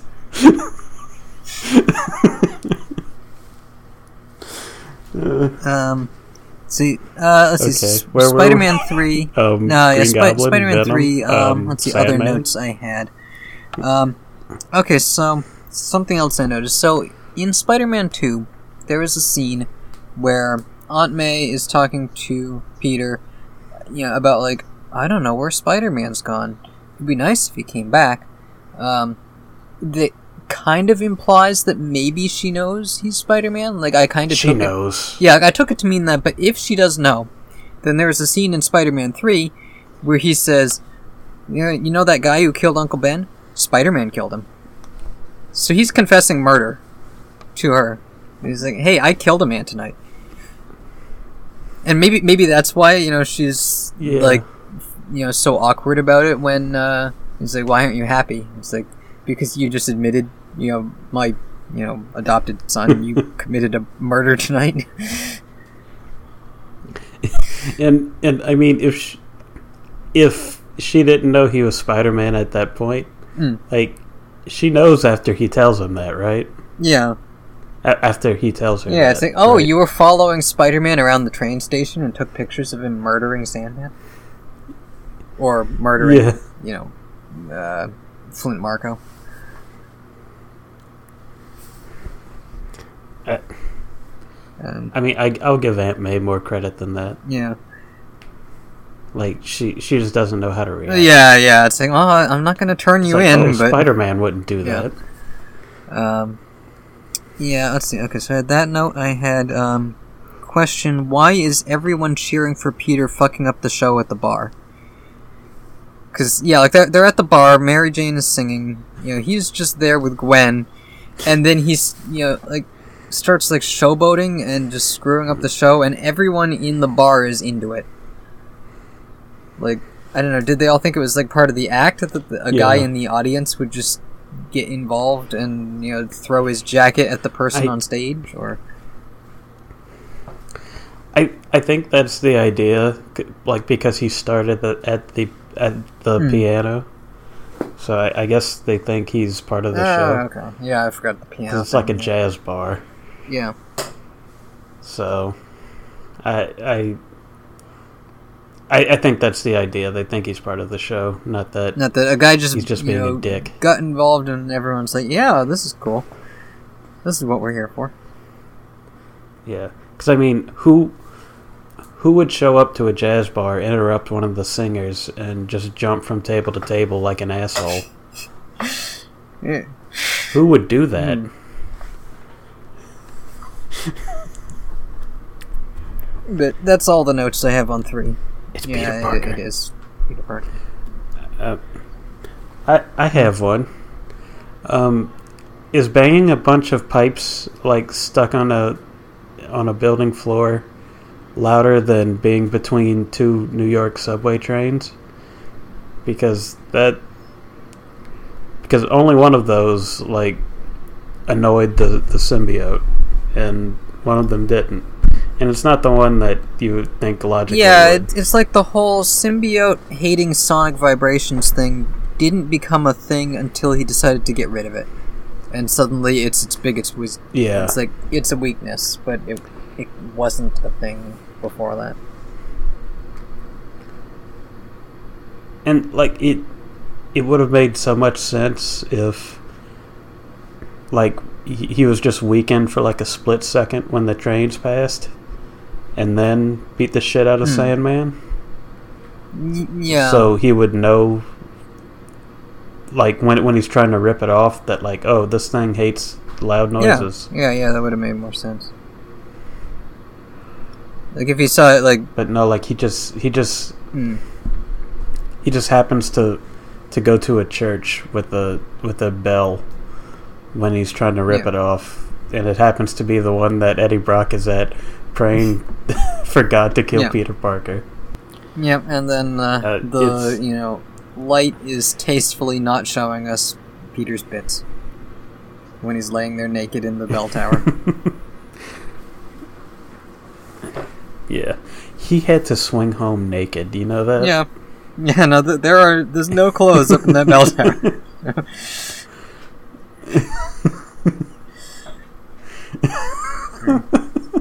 Yeah, where is that deleted scene? Nude Yeah, give us the. Raimi cut. Hashtag release the Raimi cut. He- he's swinging from his dick. with his third web shooter. He's shooting what? Yeah. or he, he's he's got one like in his tank that he, he just.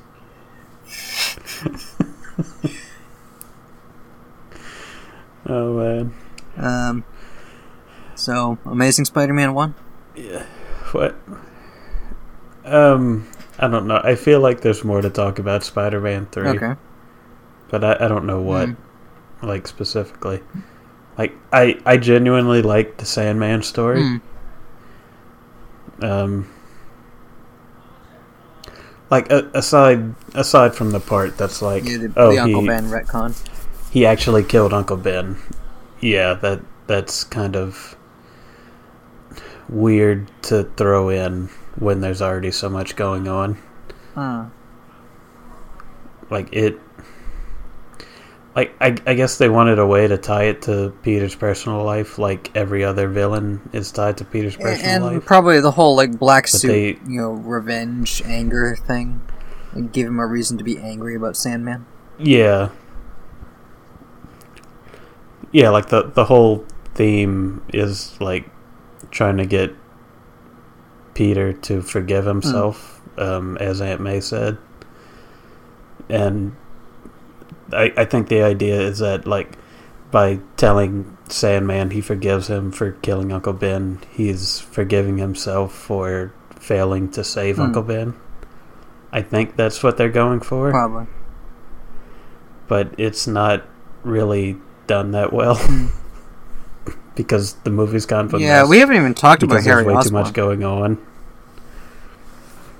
Oh yeah, did he uh, We becomes the new Goblin as like a you know extreme sports s- snowboarder guy, and then clunks his head and gets amnesia for most of the movie, and then gets his memory back and gets his face blown off, and then he's Peter's best friend again because uh, James Yeah. Franco is is not good.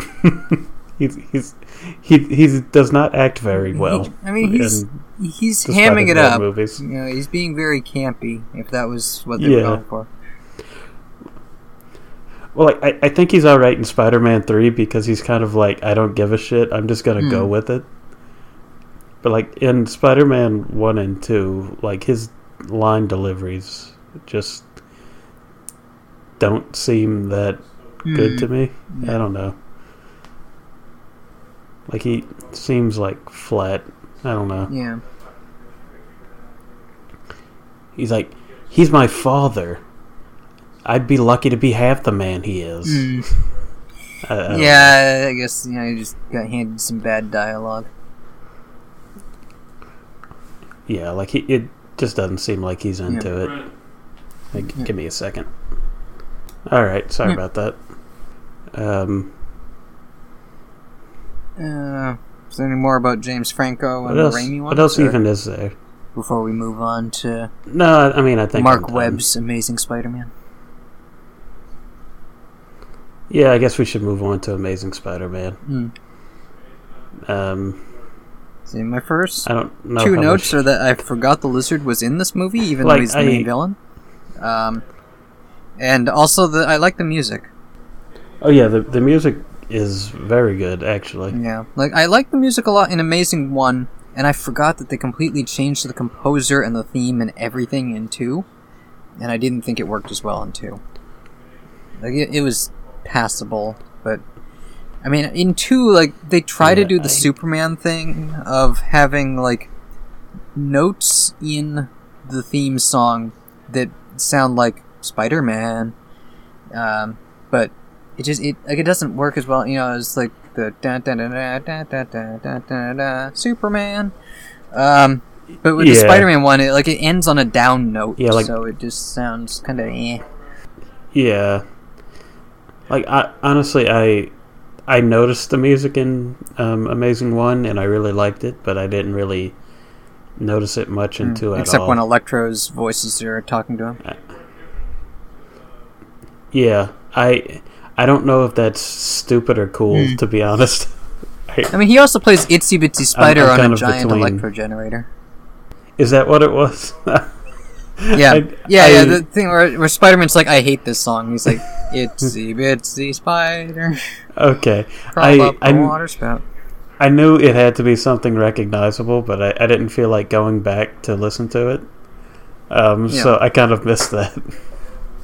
Oh yeah, I mean, yeah. Because Amazing Two, like, I, I, I told you my short thoughts on it are that it's like the villain side of the movie is a Schumacher Batman movie. It is ridiculously campy, Yeah. and then there's another movie in there that is like dramatic, uh, you know, all about like Peter dealing with like his absent parents, and um, Gwen Stacy. You know, his girlfriend is leaving to go travel the world, and he doesn't want her to leave.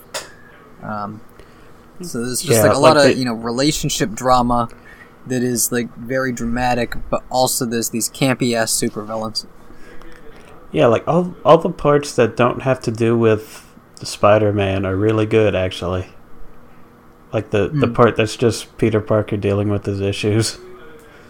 Um, Yeah. Like like the scene of where Aunt May confronts him is like, you know, you're chasing after your like father who didn't even raise you.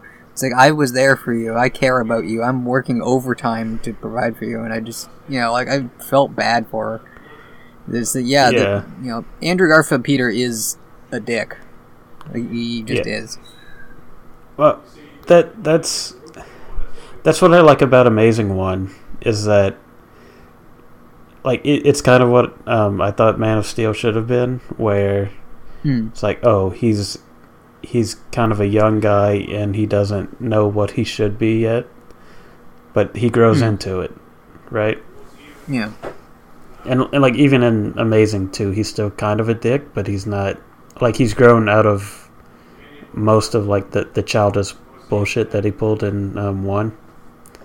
Yeah. And that that's kind of what I wanted. Man of Steel to be with Superman, just like oh, how do I control all this massive power? Oh, I know, I'll be a symbol of hope or whatever. Hmm. But it never really gets there. Yeah. And also, I had a note in one, and I got you know it applies to two too. That like Aunt May, Uncle Ben. I think it's probably like age wise the best version that these movies have had. That it's like Aunt May, like she's not you know Yeah. like grandmother age like you know classic Aunt May, but she's also not like young and hot like in the MCU.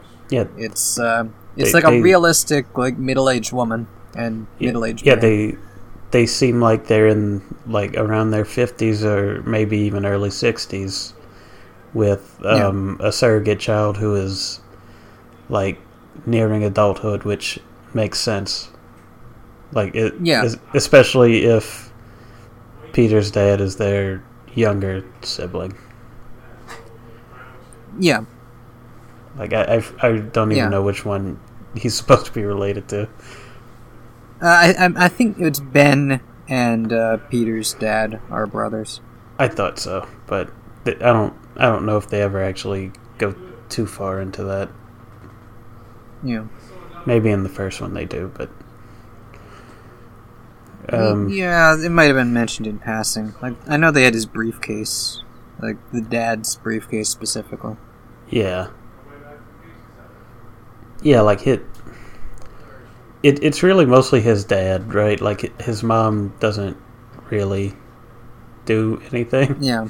She's kind of just along No, for the was ride. she was there for the action scene at the start of two on the plane where they have like a James Bond shootout and uh, you know shoot out the window so the guy can get sucked out while they try to upload the thing to the thing in their Sony Yeah. VAIO laptop, which you need to know is a Sony VAIO laptop because they show you the VAIO symbol while they're fighting over it.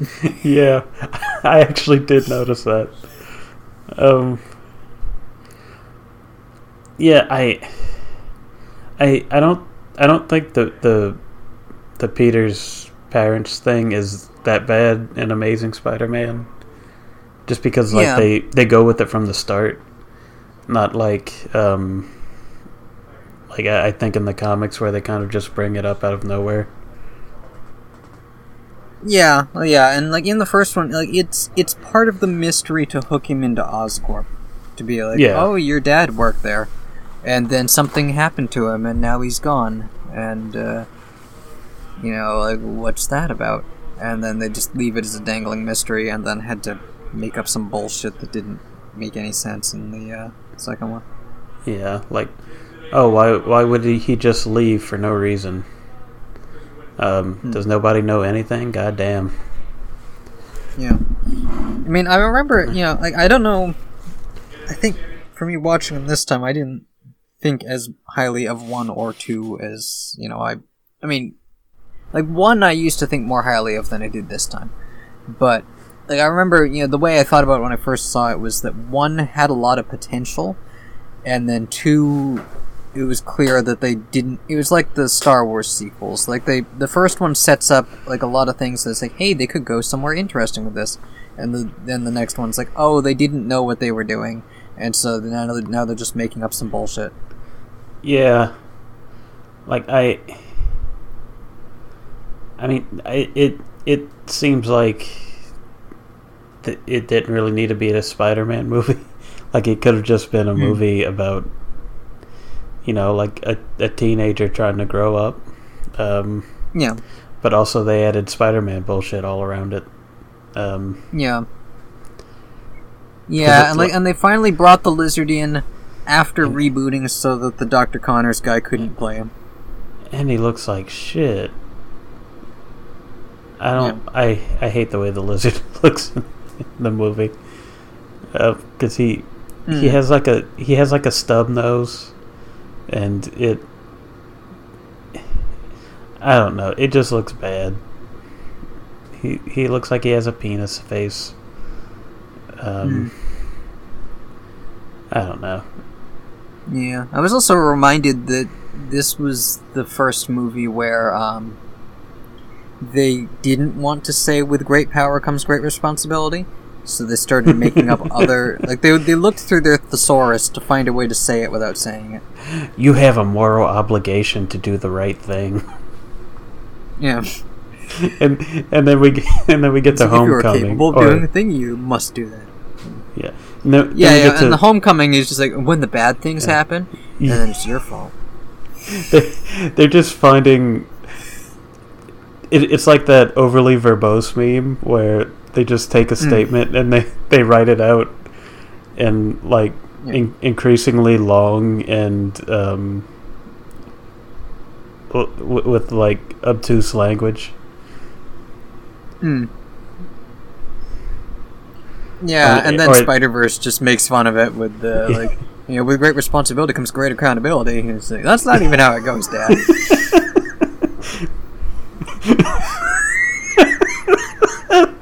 I fucking love Spider Verse. And and then Miles tries to use it on Peter B. And he's like, Don't don't you fucking say that. I heard enough of it. but even like at the start, in like the prologue bit, you know, they show like Uncle Ben, and then like the you know dramatic with great power is you know like you see like Spider Man walking into like the light. So like they Yeah. they reference it enough that it's like we know that you know it, but we're not trying to hide from it like Right. Amazing Spider Man and Homecoming were doing. Yeah. Or I guess it was Civil War that. Uh, yeah, it it, had it was Civil War. I was gonna version. correct myself, but we, we were we were on a roll at that point. Yeah. Uh I yeah. Okay. Another note. Um. I don't know. I don't. I don't. I don't know.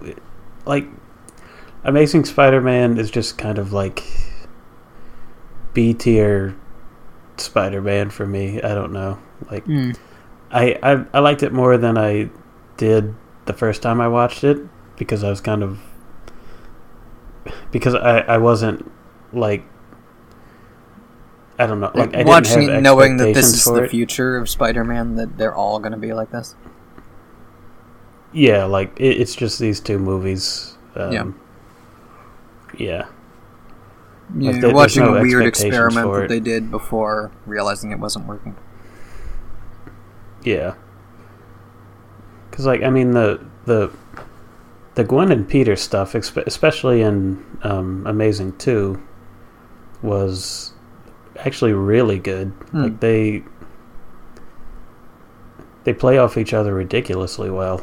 Um, Yeah, I thought like Gwen did better, you know, as like like act like I I get that what Andrew Garfield's going for is that he's like so awkward that he doesn't know how to express himself.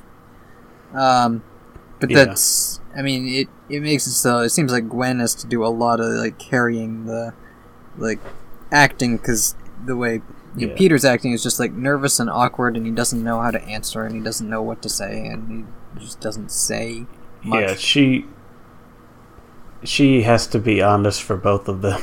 Yeah. basically. And he he like occasionally just impulsively does romantic things because he can't say them. Yeah. No, I mean in, in those these two movies, he's less nerd and more emo-ish, I guess. Um, not sure if that's the he- word, but Uh, like, because he's like he's got a I don't think emo- skateboard, like, he's he's got like fashion and stuff. It seems like people like him generally, but he just He- doesn't he- know how to talk to people. He doesn't like, know how to act around anyone. Yeah, like he he's just more of a loner. Um, Yeah. Instead of like in, instead of like falling into like a, a an '80s movie stereotype, like Yeah. Tobey, like Tobey's kind of did.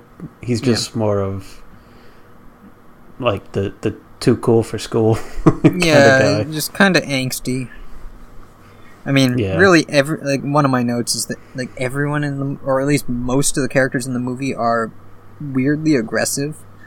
You know, like he goes to a convenience store and it's like, "Oh, you can't buy your milk. What? Your mommy didn't give you milk money? Get out of here, kid." And it's like, dude, like, yeah, what? What's with the attitude? Yeah.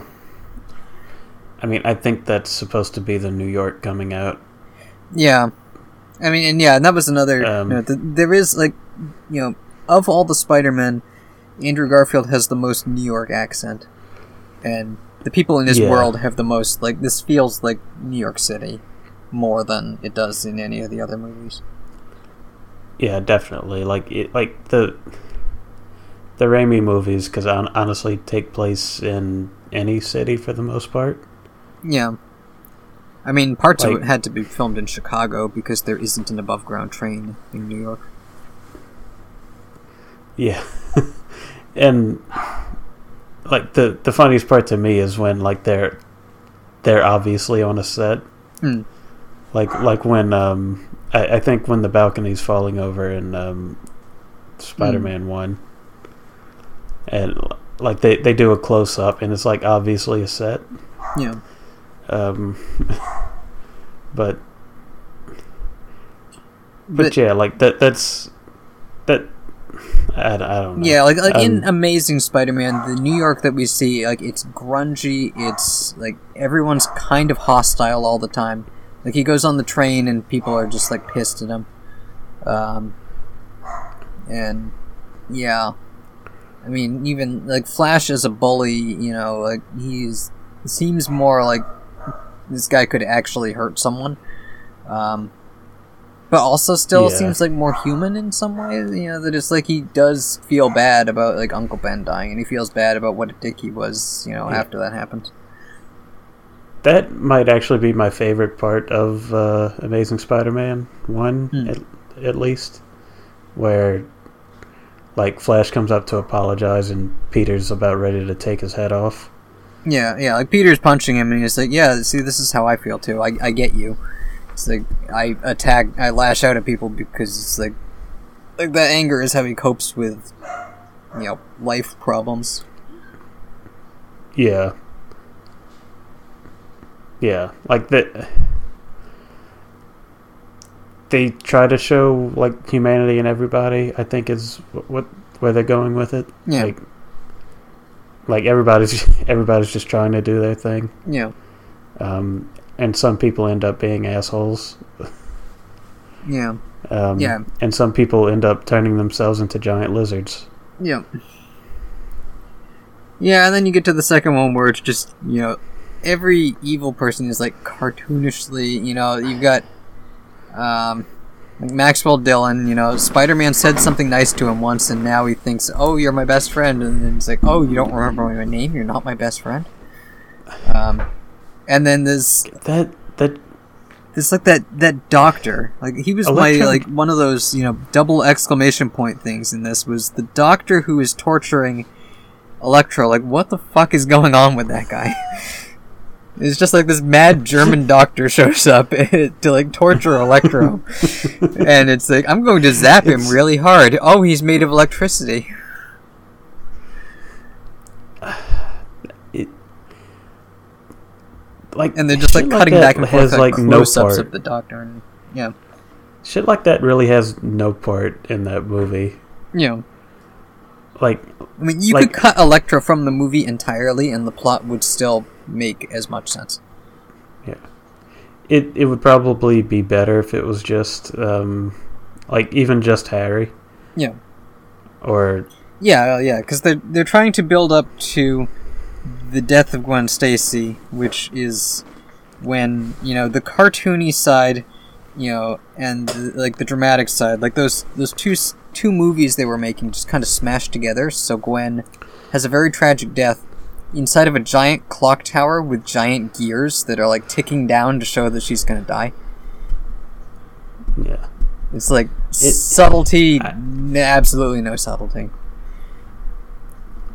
See, like she had no reason to to die in this movie either. Hmm. Like other than they wanted to recreate it Yeah, that she's famous Like- for dying. Because in in the comics she was like irrelevant at that point, right? Like they kind of just wanted to make something out of her character at that point, right? Um, I mean, I think it was it was because like they'd been building up the whole Green Goblin, like knowing who Spider Man is, and um, like the drama of that, and they wanted it to really hit home. So they're like, okay, now he's gonna kill his girlfriend, and um, I mean, yeah, because like I think before that, Gwen had like left and gone to Europe, and then she came back, and then then the Goblin murders her, and like it was supposed to be shocking that you know, like someone so important would be killed, and like that's what really solidified Green Goblin as like Peter's arch nemesis. Yeah, and then in this movie he kind of just Like they just introduced a. Green Goblin in this movie, and then they're like, and now he's going to. Oh, he knows who Peter is.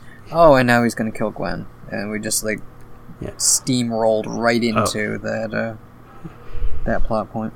and now he's knocked out just in time for Peter to barely not save her. Yeah. inside the giant cartoony clock tower with falling gears. Yeah. It's like the ending of Great Mouse Detective. I I really don't like that they killed her there. Like Mm. they they might have they might have been able to justify it better if they got to a third movie, Yeah. but I don't really see why she had to die then. Yeah, well, yeah, yeah, yeah, because they didn't mean- really set up Green Goblin very well. Like, like her death is supposed No. to be like Green Goblin's like lashing out at Peter, and it's like it was. Yeah. They had just introduced Harry. He's got some bullshit disease and needs Peter's blood, and Peter, for whatever reason, is like, no, that's not. I can't do that. Why would I do that? Um, which Yeah, he didn't. Yeah, like he he didn't know at that point that the the whole reason he turned into Spider Man and didn't die was because his dad jacked off into the spider pit. Yeah, yeah. I mean, and and that's the thing. Like, I don't remember if I had played the video game of Amazing Spider-Man before I saw two, or if it was after. But the video game of Amazing Spider-Man one is a better sequel than Amazing Spider-Man two, because it like follows up on a lot of the concepts that one was, you know, kind of dabbled in of like cross species genetics. Like they do, like they introduce, I think, like Rhino and some of the like a different version of Rhino, like one who's actually like half Rhino. um, like a bunch of like animal themed villains, but they're all like half human, half animal because of the whole like Spider-Man and Lizard. You know, we had this thing where it's like Oscorp is blending human and animal DNA, and like what would happen if they kept going with that. And so, the video game kind of follows up on that, and I think that you know, kind of lends more credibility to Peter feeling like it's like, oh, my uh, radioactive spider blood is dangerous because I've seen you know all these other like monsters and stuff that have come out of this kind of genetic tampering, and I think I want to say the Amazing Spider-Man two game even like made that connection. Because they did adapt the movie you know a little bit, but they also had like other stuff in there, and I think yeah they they like applied that to the whole Harry story to say like you know this is his reason for not wanting to give his blood to Harry Yeah. Yeah, I because he thinks that- it's going to turn him into sense, like a like- spider person or something. Yeah, because like th- there's there's kind of a justification in that like he doesn't want him to turn into the lizard, Hmm. which I which he I mean, doesn't. I think his reason in the movie say. was just that he's like, well, you haven't had time to test it properly, and he, it, it's it's like the the way it's handled in general is just kind of a bad because like Harry Harry should have like thirty years to live Hmm. because it because like Norman says oh my disease started about your yeah, age," yeah, and you can see how and old Norman is. Harry's like Yeah, he's got plenty of time Yeah. to you know figure something out. so I mean, it doesn't have to be you know this week. he's got at least yeah he's got at least like a couple decades right i Hmm. mean come on uh, like and then he he he just injects himself with radioactive mutant spider venom which i don't know why that turns him into green goblin um because like they, it doesn't really seem to be spider like at all Was it spi- I know it was something he found in the big vault of weird projects and stuff, where Norman's frozen head is kept. right next to Walt Disney's. Yeah. Yeah, no, I mean, yeah, that was in the. It wasn't in the movie; it was Yeah. in the deleted scenes. But yeah, there was supposed to be Norman's frozen head down in that vault, setting up for who Oh, knows what. Put him on a robot spider.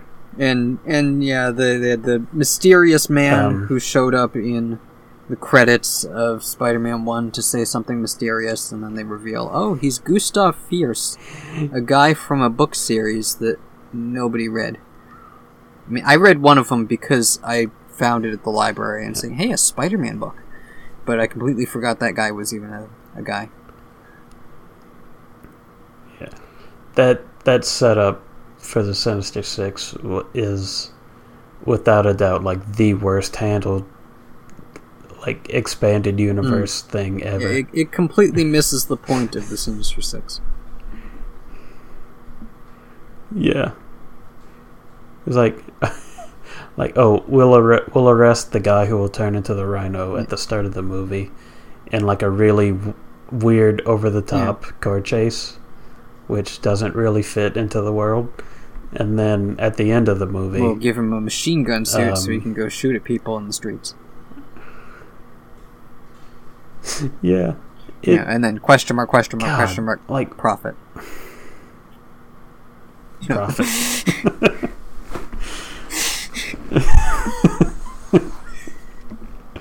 oh my god. It it's just handled so fucking badly. I can't I completely forgot like how tacked on the last Hmm. 15 minutes are. Where he's like, "Oh, Gwen died. I can't be Spider-Man anymore. Hmm. I'm not into it." And then he has to go to the graveyard and then can the rhino comes in and he's like, scene. "Okay, I'm over it." Yeah.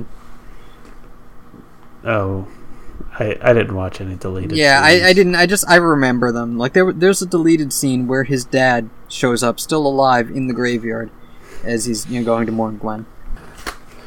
Oh my god, that sounds that sounds Yeah. stupid as shit. To be honest. Yeah. No, the first note I had on this movie is, where was this super spy parents plot going? Question mark. Question mark. And I, I still don't know. They had some information on Oscorp, I guess, that they had to upload while in an airplane before they had a gunfight, and you know dramatically had to keep plugging the laptop back in so they could upload the rest of the data to do something. I guess I don't know what the data And did he- or what the data was. He he uploaded it to a secret train car in the New York subway that Okay. nobody else knew existed. And that was the last that was the last thing Yeah. he did with his life. So he just buried the data Yeah. somewhere, and they tried to kill him while he was burying it. And Yeah, then he somehow the, survived. The fact that, train- Peter came across crash. it when he did, yeah, it. I don't even He want to think the about last that. To be honest, jumped out. Yeah. like his parents are dead. yeah, he he took his wife's body out the out the front seat and used it to break his fall. they were, you know, careening toward a mountain, and he just surfed down the mountain on his wife's body.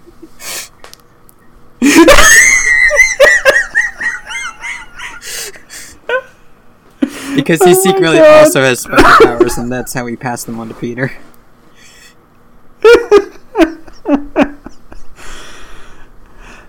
Oh yeah, his spider powers have nothing to do with being bitten. He just got them at puberty. Yeah, because he's a mutant. This is the X Men universe.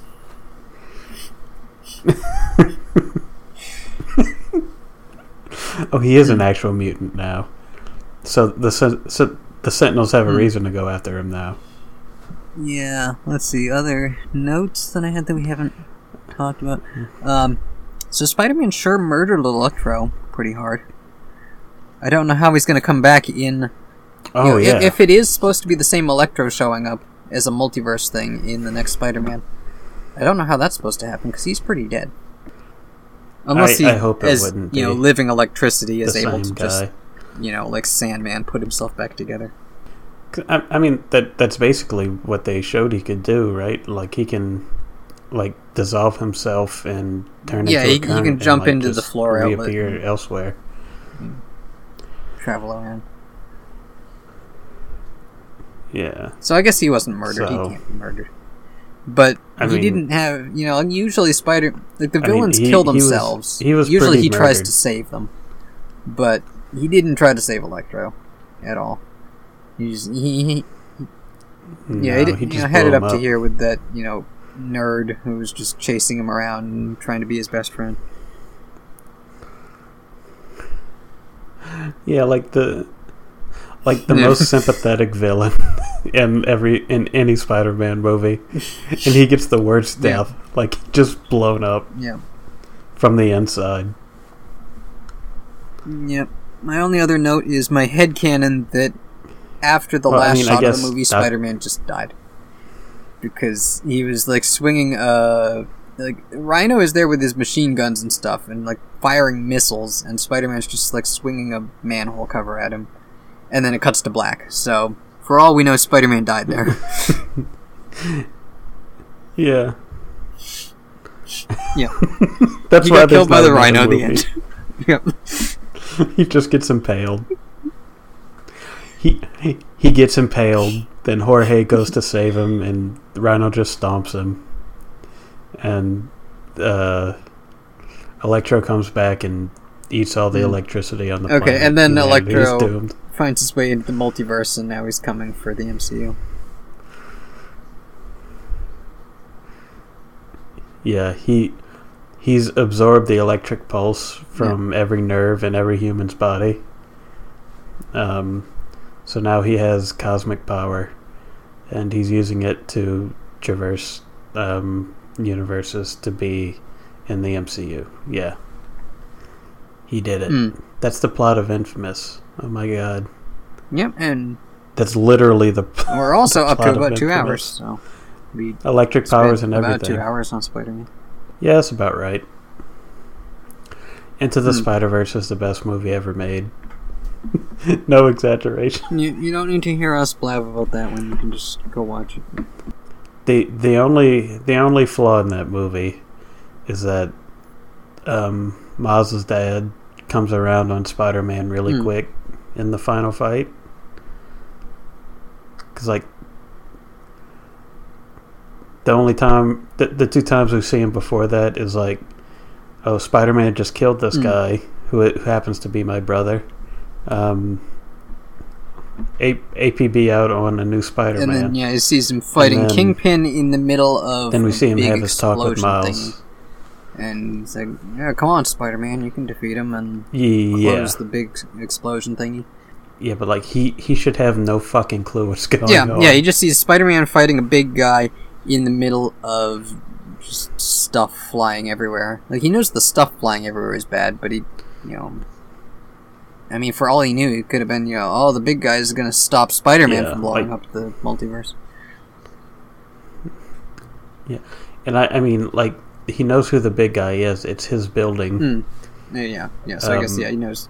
So I mean, I guess I guess he could. I don't know if it's established that, that, he knows that Like, Kingpin is a crime boss.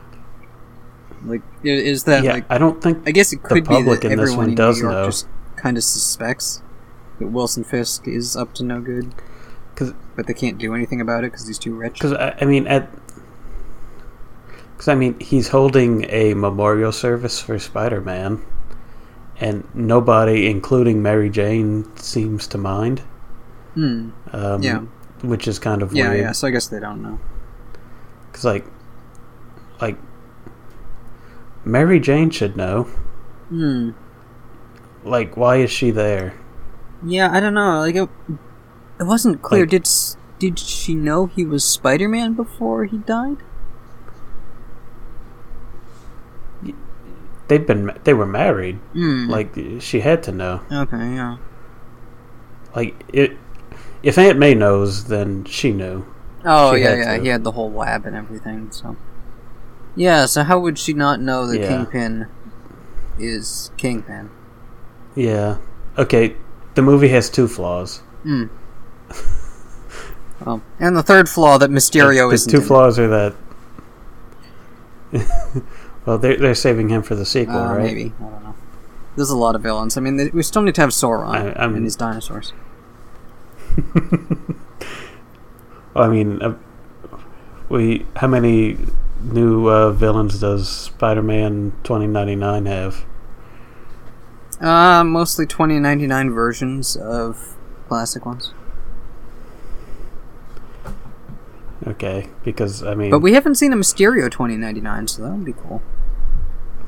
that, that that actually would be cool. I mean, it'd probably just be like I don't know. It Like, seems like his illusion like tech would make sense for him to have it because it's Yeah. Isn't it weird how 2099 um, is like the futuristic Spider-Man, but Penny Hmm. Parker's from like 3145 or whatever? Mm. yeah, it's even more futuristic. Yeah, it's uh, like by a margin of like fifteen times more Yeah. futuristic. Yeah, yeah, like a thousand, over a thousand years farther in the future. yeah. Would a giant robot psychic spider um, even be impressive at that point? Who knows? Mm. Yeah, we got to see the rest of that world to find out. But I'm I'm glad that the whole population is apparently anime schoolgirls. That's Hmm. my head canon. Well, I mean, we know she has a dad because her dad made the robot. Her dad looks like Sailor Moon. Mm. Um, oh, on that note, um, at the end of the movie, when Miles is like, "Well, at least I know I'm not alone," and they they cut to like little scenes of uh, all the spider people that went back to their universe. Mm. When they when they show Penny, she's like working on something, and the the spider is like pulling a screwdriver towards her, and I thought it was really cute. Mm. That's all I have to say. So are we ready to wrap up this week? Yeah, yeah, I think so. So, um, how are we gonna outro this? Are we gonna sing um, "Hero" by Nickelback guy? Mm. Nah, that or Vindicated or any of the other. Yeah, yeah, I forgot. I was gonna mention, yeah, that all. Yeah, I, I'm pretty sure it's because Sony is also a record company. There's probably a push from them to include, you know, major pop songs in like all these movies, even Spider Verse. I mean, Spider Verse, you know, makes them work, especially within the universe. That it's like it's Miles listening to his music, but um, there's still like you know you gotta have like you know a big pop song either in the credits or in like in ama- the amazing movies they started having like in the movie itself or I guess no I think that even the Raimi ones I think had did they have Yeah, they had like Macy Gray in the first one. Um, yeah yeah yeah so yeah I guess it, like they've always had that but uh, I think the amazing it was either one or two is when like they have him like I don't know put on his Walkman or his turn on his radio or something and then there's you know uh, like Yeah. current pop song playing And I know they had like OK Go" playing at some point. Hmm. I did notice that, but I, I don't. I don't remember what song it was. But I mean that. I don't know why I remember that. Hmm. I don't even. I like OK Go's videos, but other, other than that, like their music doesn't really stick out to me. Hmm. But But yeah, so yeah, Anyway. they had so they had Vindicated and um, something something hero. Um, um, anyway, Yeah, do we want to rank the. Spider-Man movies? Because, um, oh, okay, yeah. I don't know. Um, are, are we There's just a- doing there's like these these five? You know, leaving out Spider Verse Um, because that's obviously the top one. And yeah, are we including Homecoming and Far From Home? we probably should. Okay. I mean, just because we talked about them doesn't mean they're not Spider-Man movies, even though they're not Spider-Man movies. No, they're Iron Man movies featuring Spider Man. basically. But yeah, I I would go Spider-Man 2, Spider-Man 1, um, then Homecoming, then probably Amazing 1, then Spider-Man 3, then Far From Home, then Amazing 2. Hmm. Yeah, I like I like Spider-Man 3 more than Far From Home. Yeah, I mean, my Mysterio bias pushes Far From Home up a little bit, but I think otherwise my ranking would be similar. Like, I'd have to think about it. Anyway, two, obviously, in the top. Probably between Homecoming and Spider Man 1 for after that. Um, and then Yeah. between Far From Home and Amazing for after that. And then 3 and then Amazing 2. I think. Yeah, we're we're like two movies transposed, and we're uh, like on the money, Yeah. pretty much. Yeah. And that's probably like the popular opinion to have. I'm not not sure on all rankings. Like I know, like the Star I- Wars I think- movies, I have the unpopular opinion that Return of the Jedi is the best one, and Empire Strikes Back is overrated. But I. That's how I felt when I was younger. Like when I just really liked the the Jabba's palace scenes. Hmm. Be, because I mean, like in they're like the, the- like, most as- action action movie. yeah, I mean, I think when I was younger, I liked Return of the Jedi, and then like in college, I pretended the Empire is my favorite for a while. But then I went, I'm like, no, I still like Return of the Jedi better. It's just visually more interesting. I I like the. I I like the the very beginning and very end of Hmm. Return of the Jedi, but I, I I think Empire is probably the most consistent. I mean, I think. Empire is better as like a Han and Leia Believe- movie. Like, there's more for them as characters going on, and they don't really do much of anything in Jedi. But Yeah. I- Yeah, I mean, I'm I'm just going to say you're wrong and you'll never be yeah, No. I I don't I don't even have strong opinions about Star Wars anymore. It they're that Yeah. that's out of my system. It's like it's like Kingdom Hearts. I'm just done with it. I mean, at, at this point, Mandalorian is the only thing left worth caring about for Star Wars. Yeah. Cuz I I mean, well, I do still have to finish Clone Wars at some point. Mm. But yeah, other than that, But there's not really I mean, like the final season of Clone Wars is good, but it's unnecessary because Rebels had already resolved a lot of the stuff. Like, hey, what happened to Ahsoka? Oh, we see her in the future. It's like, what happened to Rex? We see him in the future. What happened to Maul? We see him in the future. Like, it was already resolved, but they went back and they had to, you know, do the thing where it's like, what were they doing during Episode Three, and have like a parallel movie going on. So, so Jade, are you saying that prequels are inherently uninteresting and shouldn't have been made in the first place? Um, I think it. Because that's what I feel. Yeah, I mean, yeah. I mean this this is on. I don't know if this is like a prequel or more like an interquel. It's like like they'd written one thing and then they wrote the thing after, and now they're writing the thing that's in between. Yeah, I, I know because it, it it's like they're all they're basically all happening concurrently, but just on a different parts in the timeline. Yeah, Like it, it's weird. I know. like I think prequels can only really be good if it's focused on a character who was not either the focus or even like especially involved. You know, if you want to find out like, what was the story of that person who was dead before this, you know, the the original even happened. I mean, it's like they are doomed to failure, but Yeah. their story could still be interesting. Or even if they're not doomed to fail, like, we Yeah. kind of know how it's going to resolve, but we don't know how or what they were like or anything. But if you see their journey in the present, their journey in the past is it was already kind of implied. Like you don't need to go back and see it. yeah, like it. I I. I don't. I don't think that prequels are always a bad idea, but I think prequels in the vein of what Star Wars did um, is a bad idea Yeah, I guess because like they're they're like, just movies set in the past. they're explaining they're they're they're explaining things that could have just been inferred by the by the later movies. Yeah. Yeah, I, I guess. you know, like they they're they're saying things that didn't need to be said. Yeah, I mean, I guess what I was saying would be more like, um, the, yeah, uh, prequels are pointless.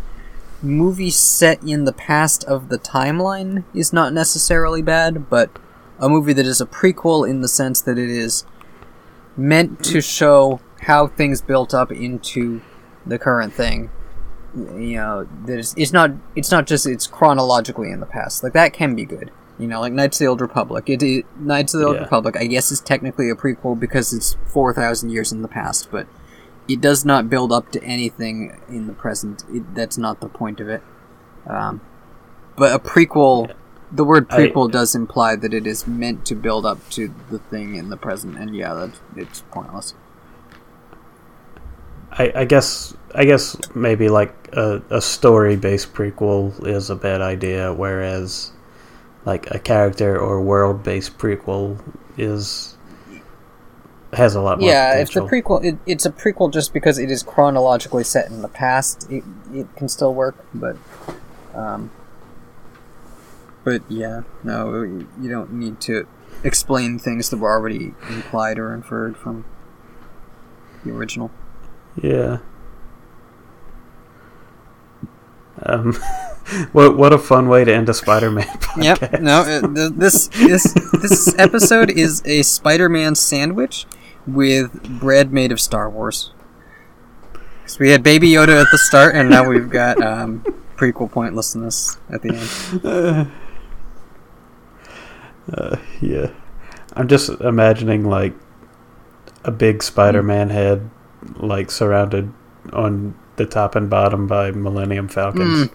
Yeah, I guess I could either Photoshop that or like take a Death Star, split it in half, and then stuff a bunch of Spider-Man in the middle, and now it's like a sandwich. Yeah, I, I like that idea too. I, I wish we could do that with a pizza Mm. because that that would be um, relevant. Mm. But yeah, the the Death Star thing would be a lot easier. Yeah, it's already got a line down the middle. They're just Um, cut there. Yeah. Uh, how are we ending this? because it's been kind of weird. A dick, Baby Yoda is. I reversed it from, from what we said. Mm. Mm. Yes. A dick, Baby Yoda is, very much so. Hmm, Not I you should be judging him. I'm, I'm, I killed a lot of babies too, and it's fine. Sometimes you gotta do what you gotta do.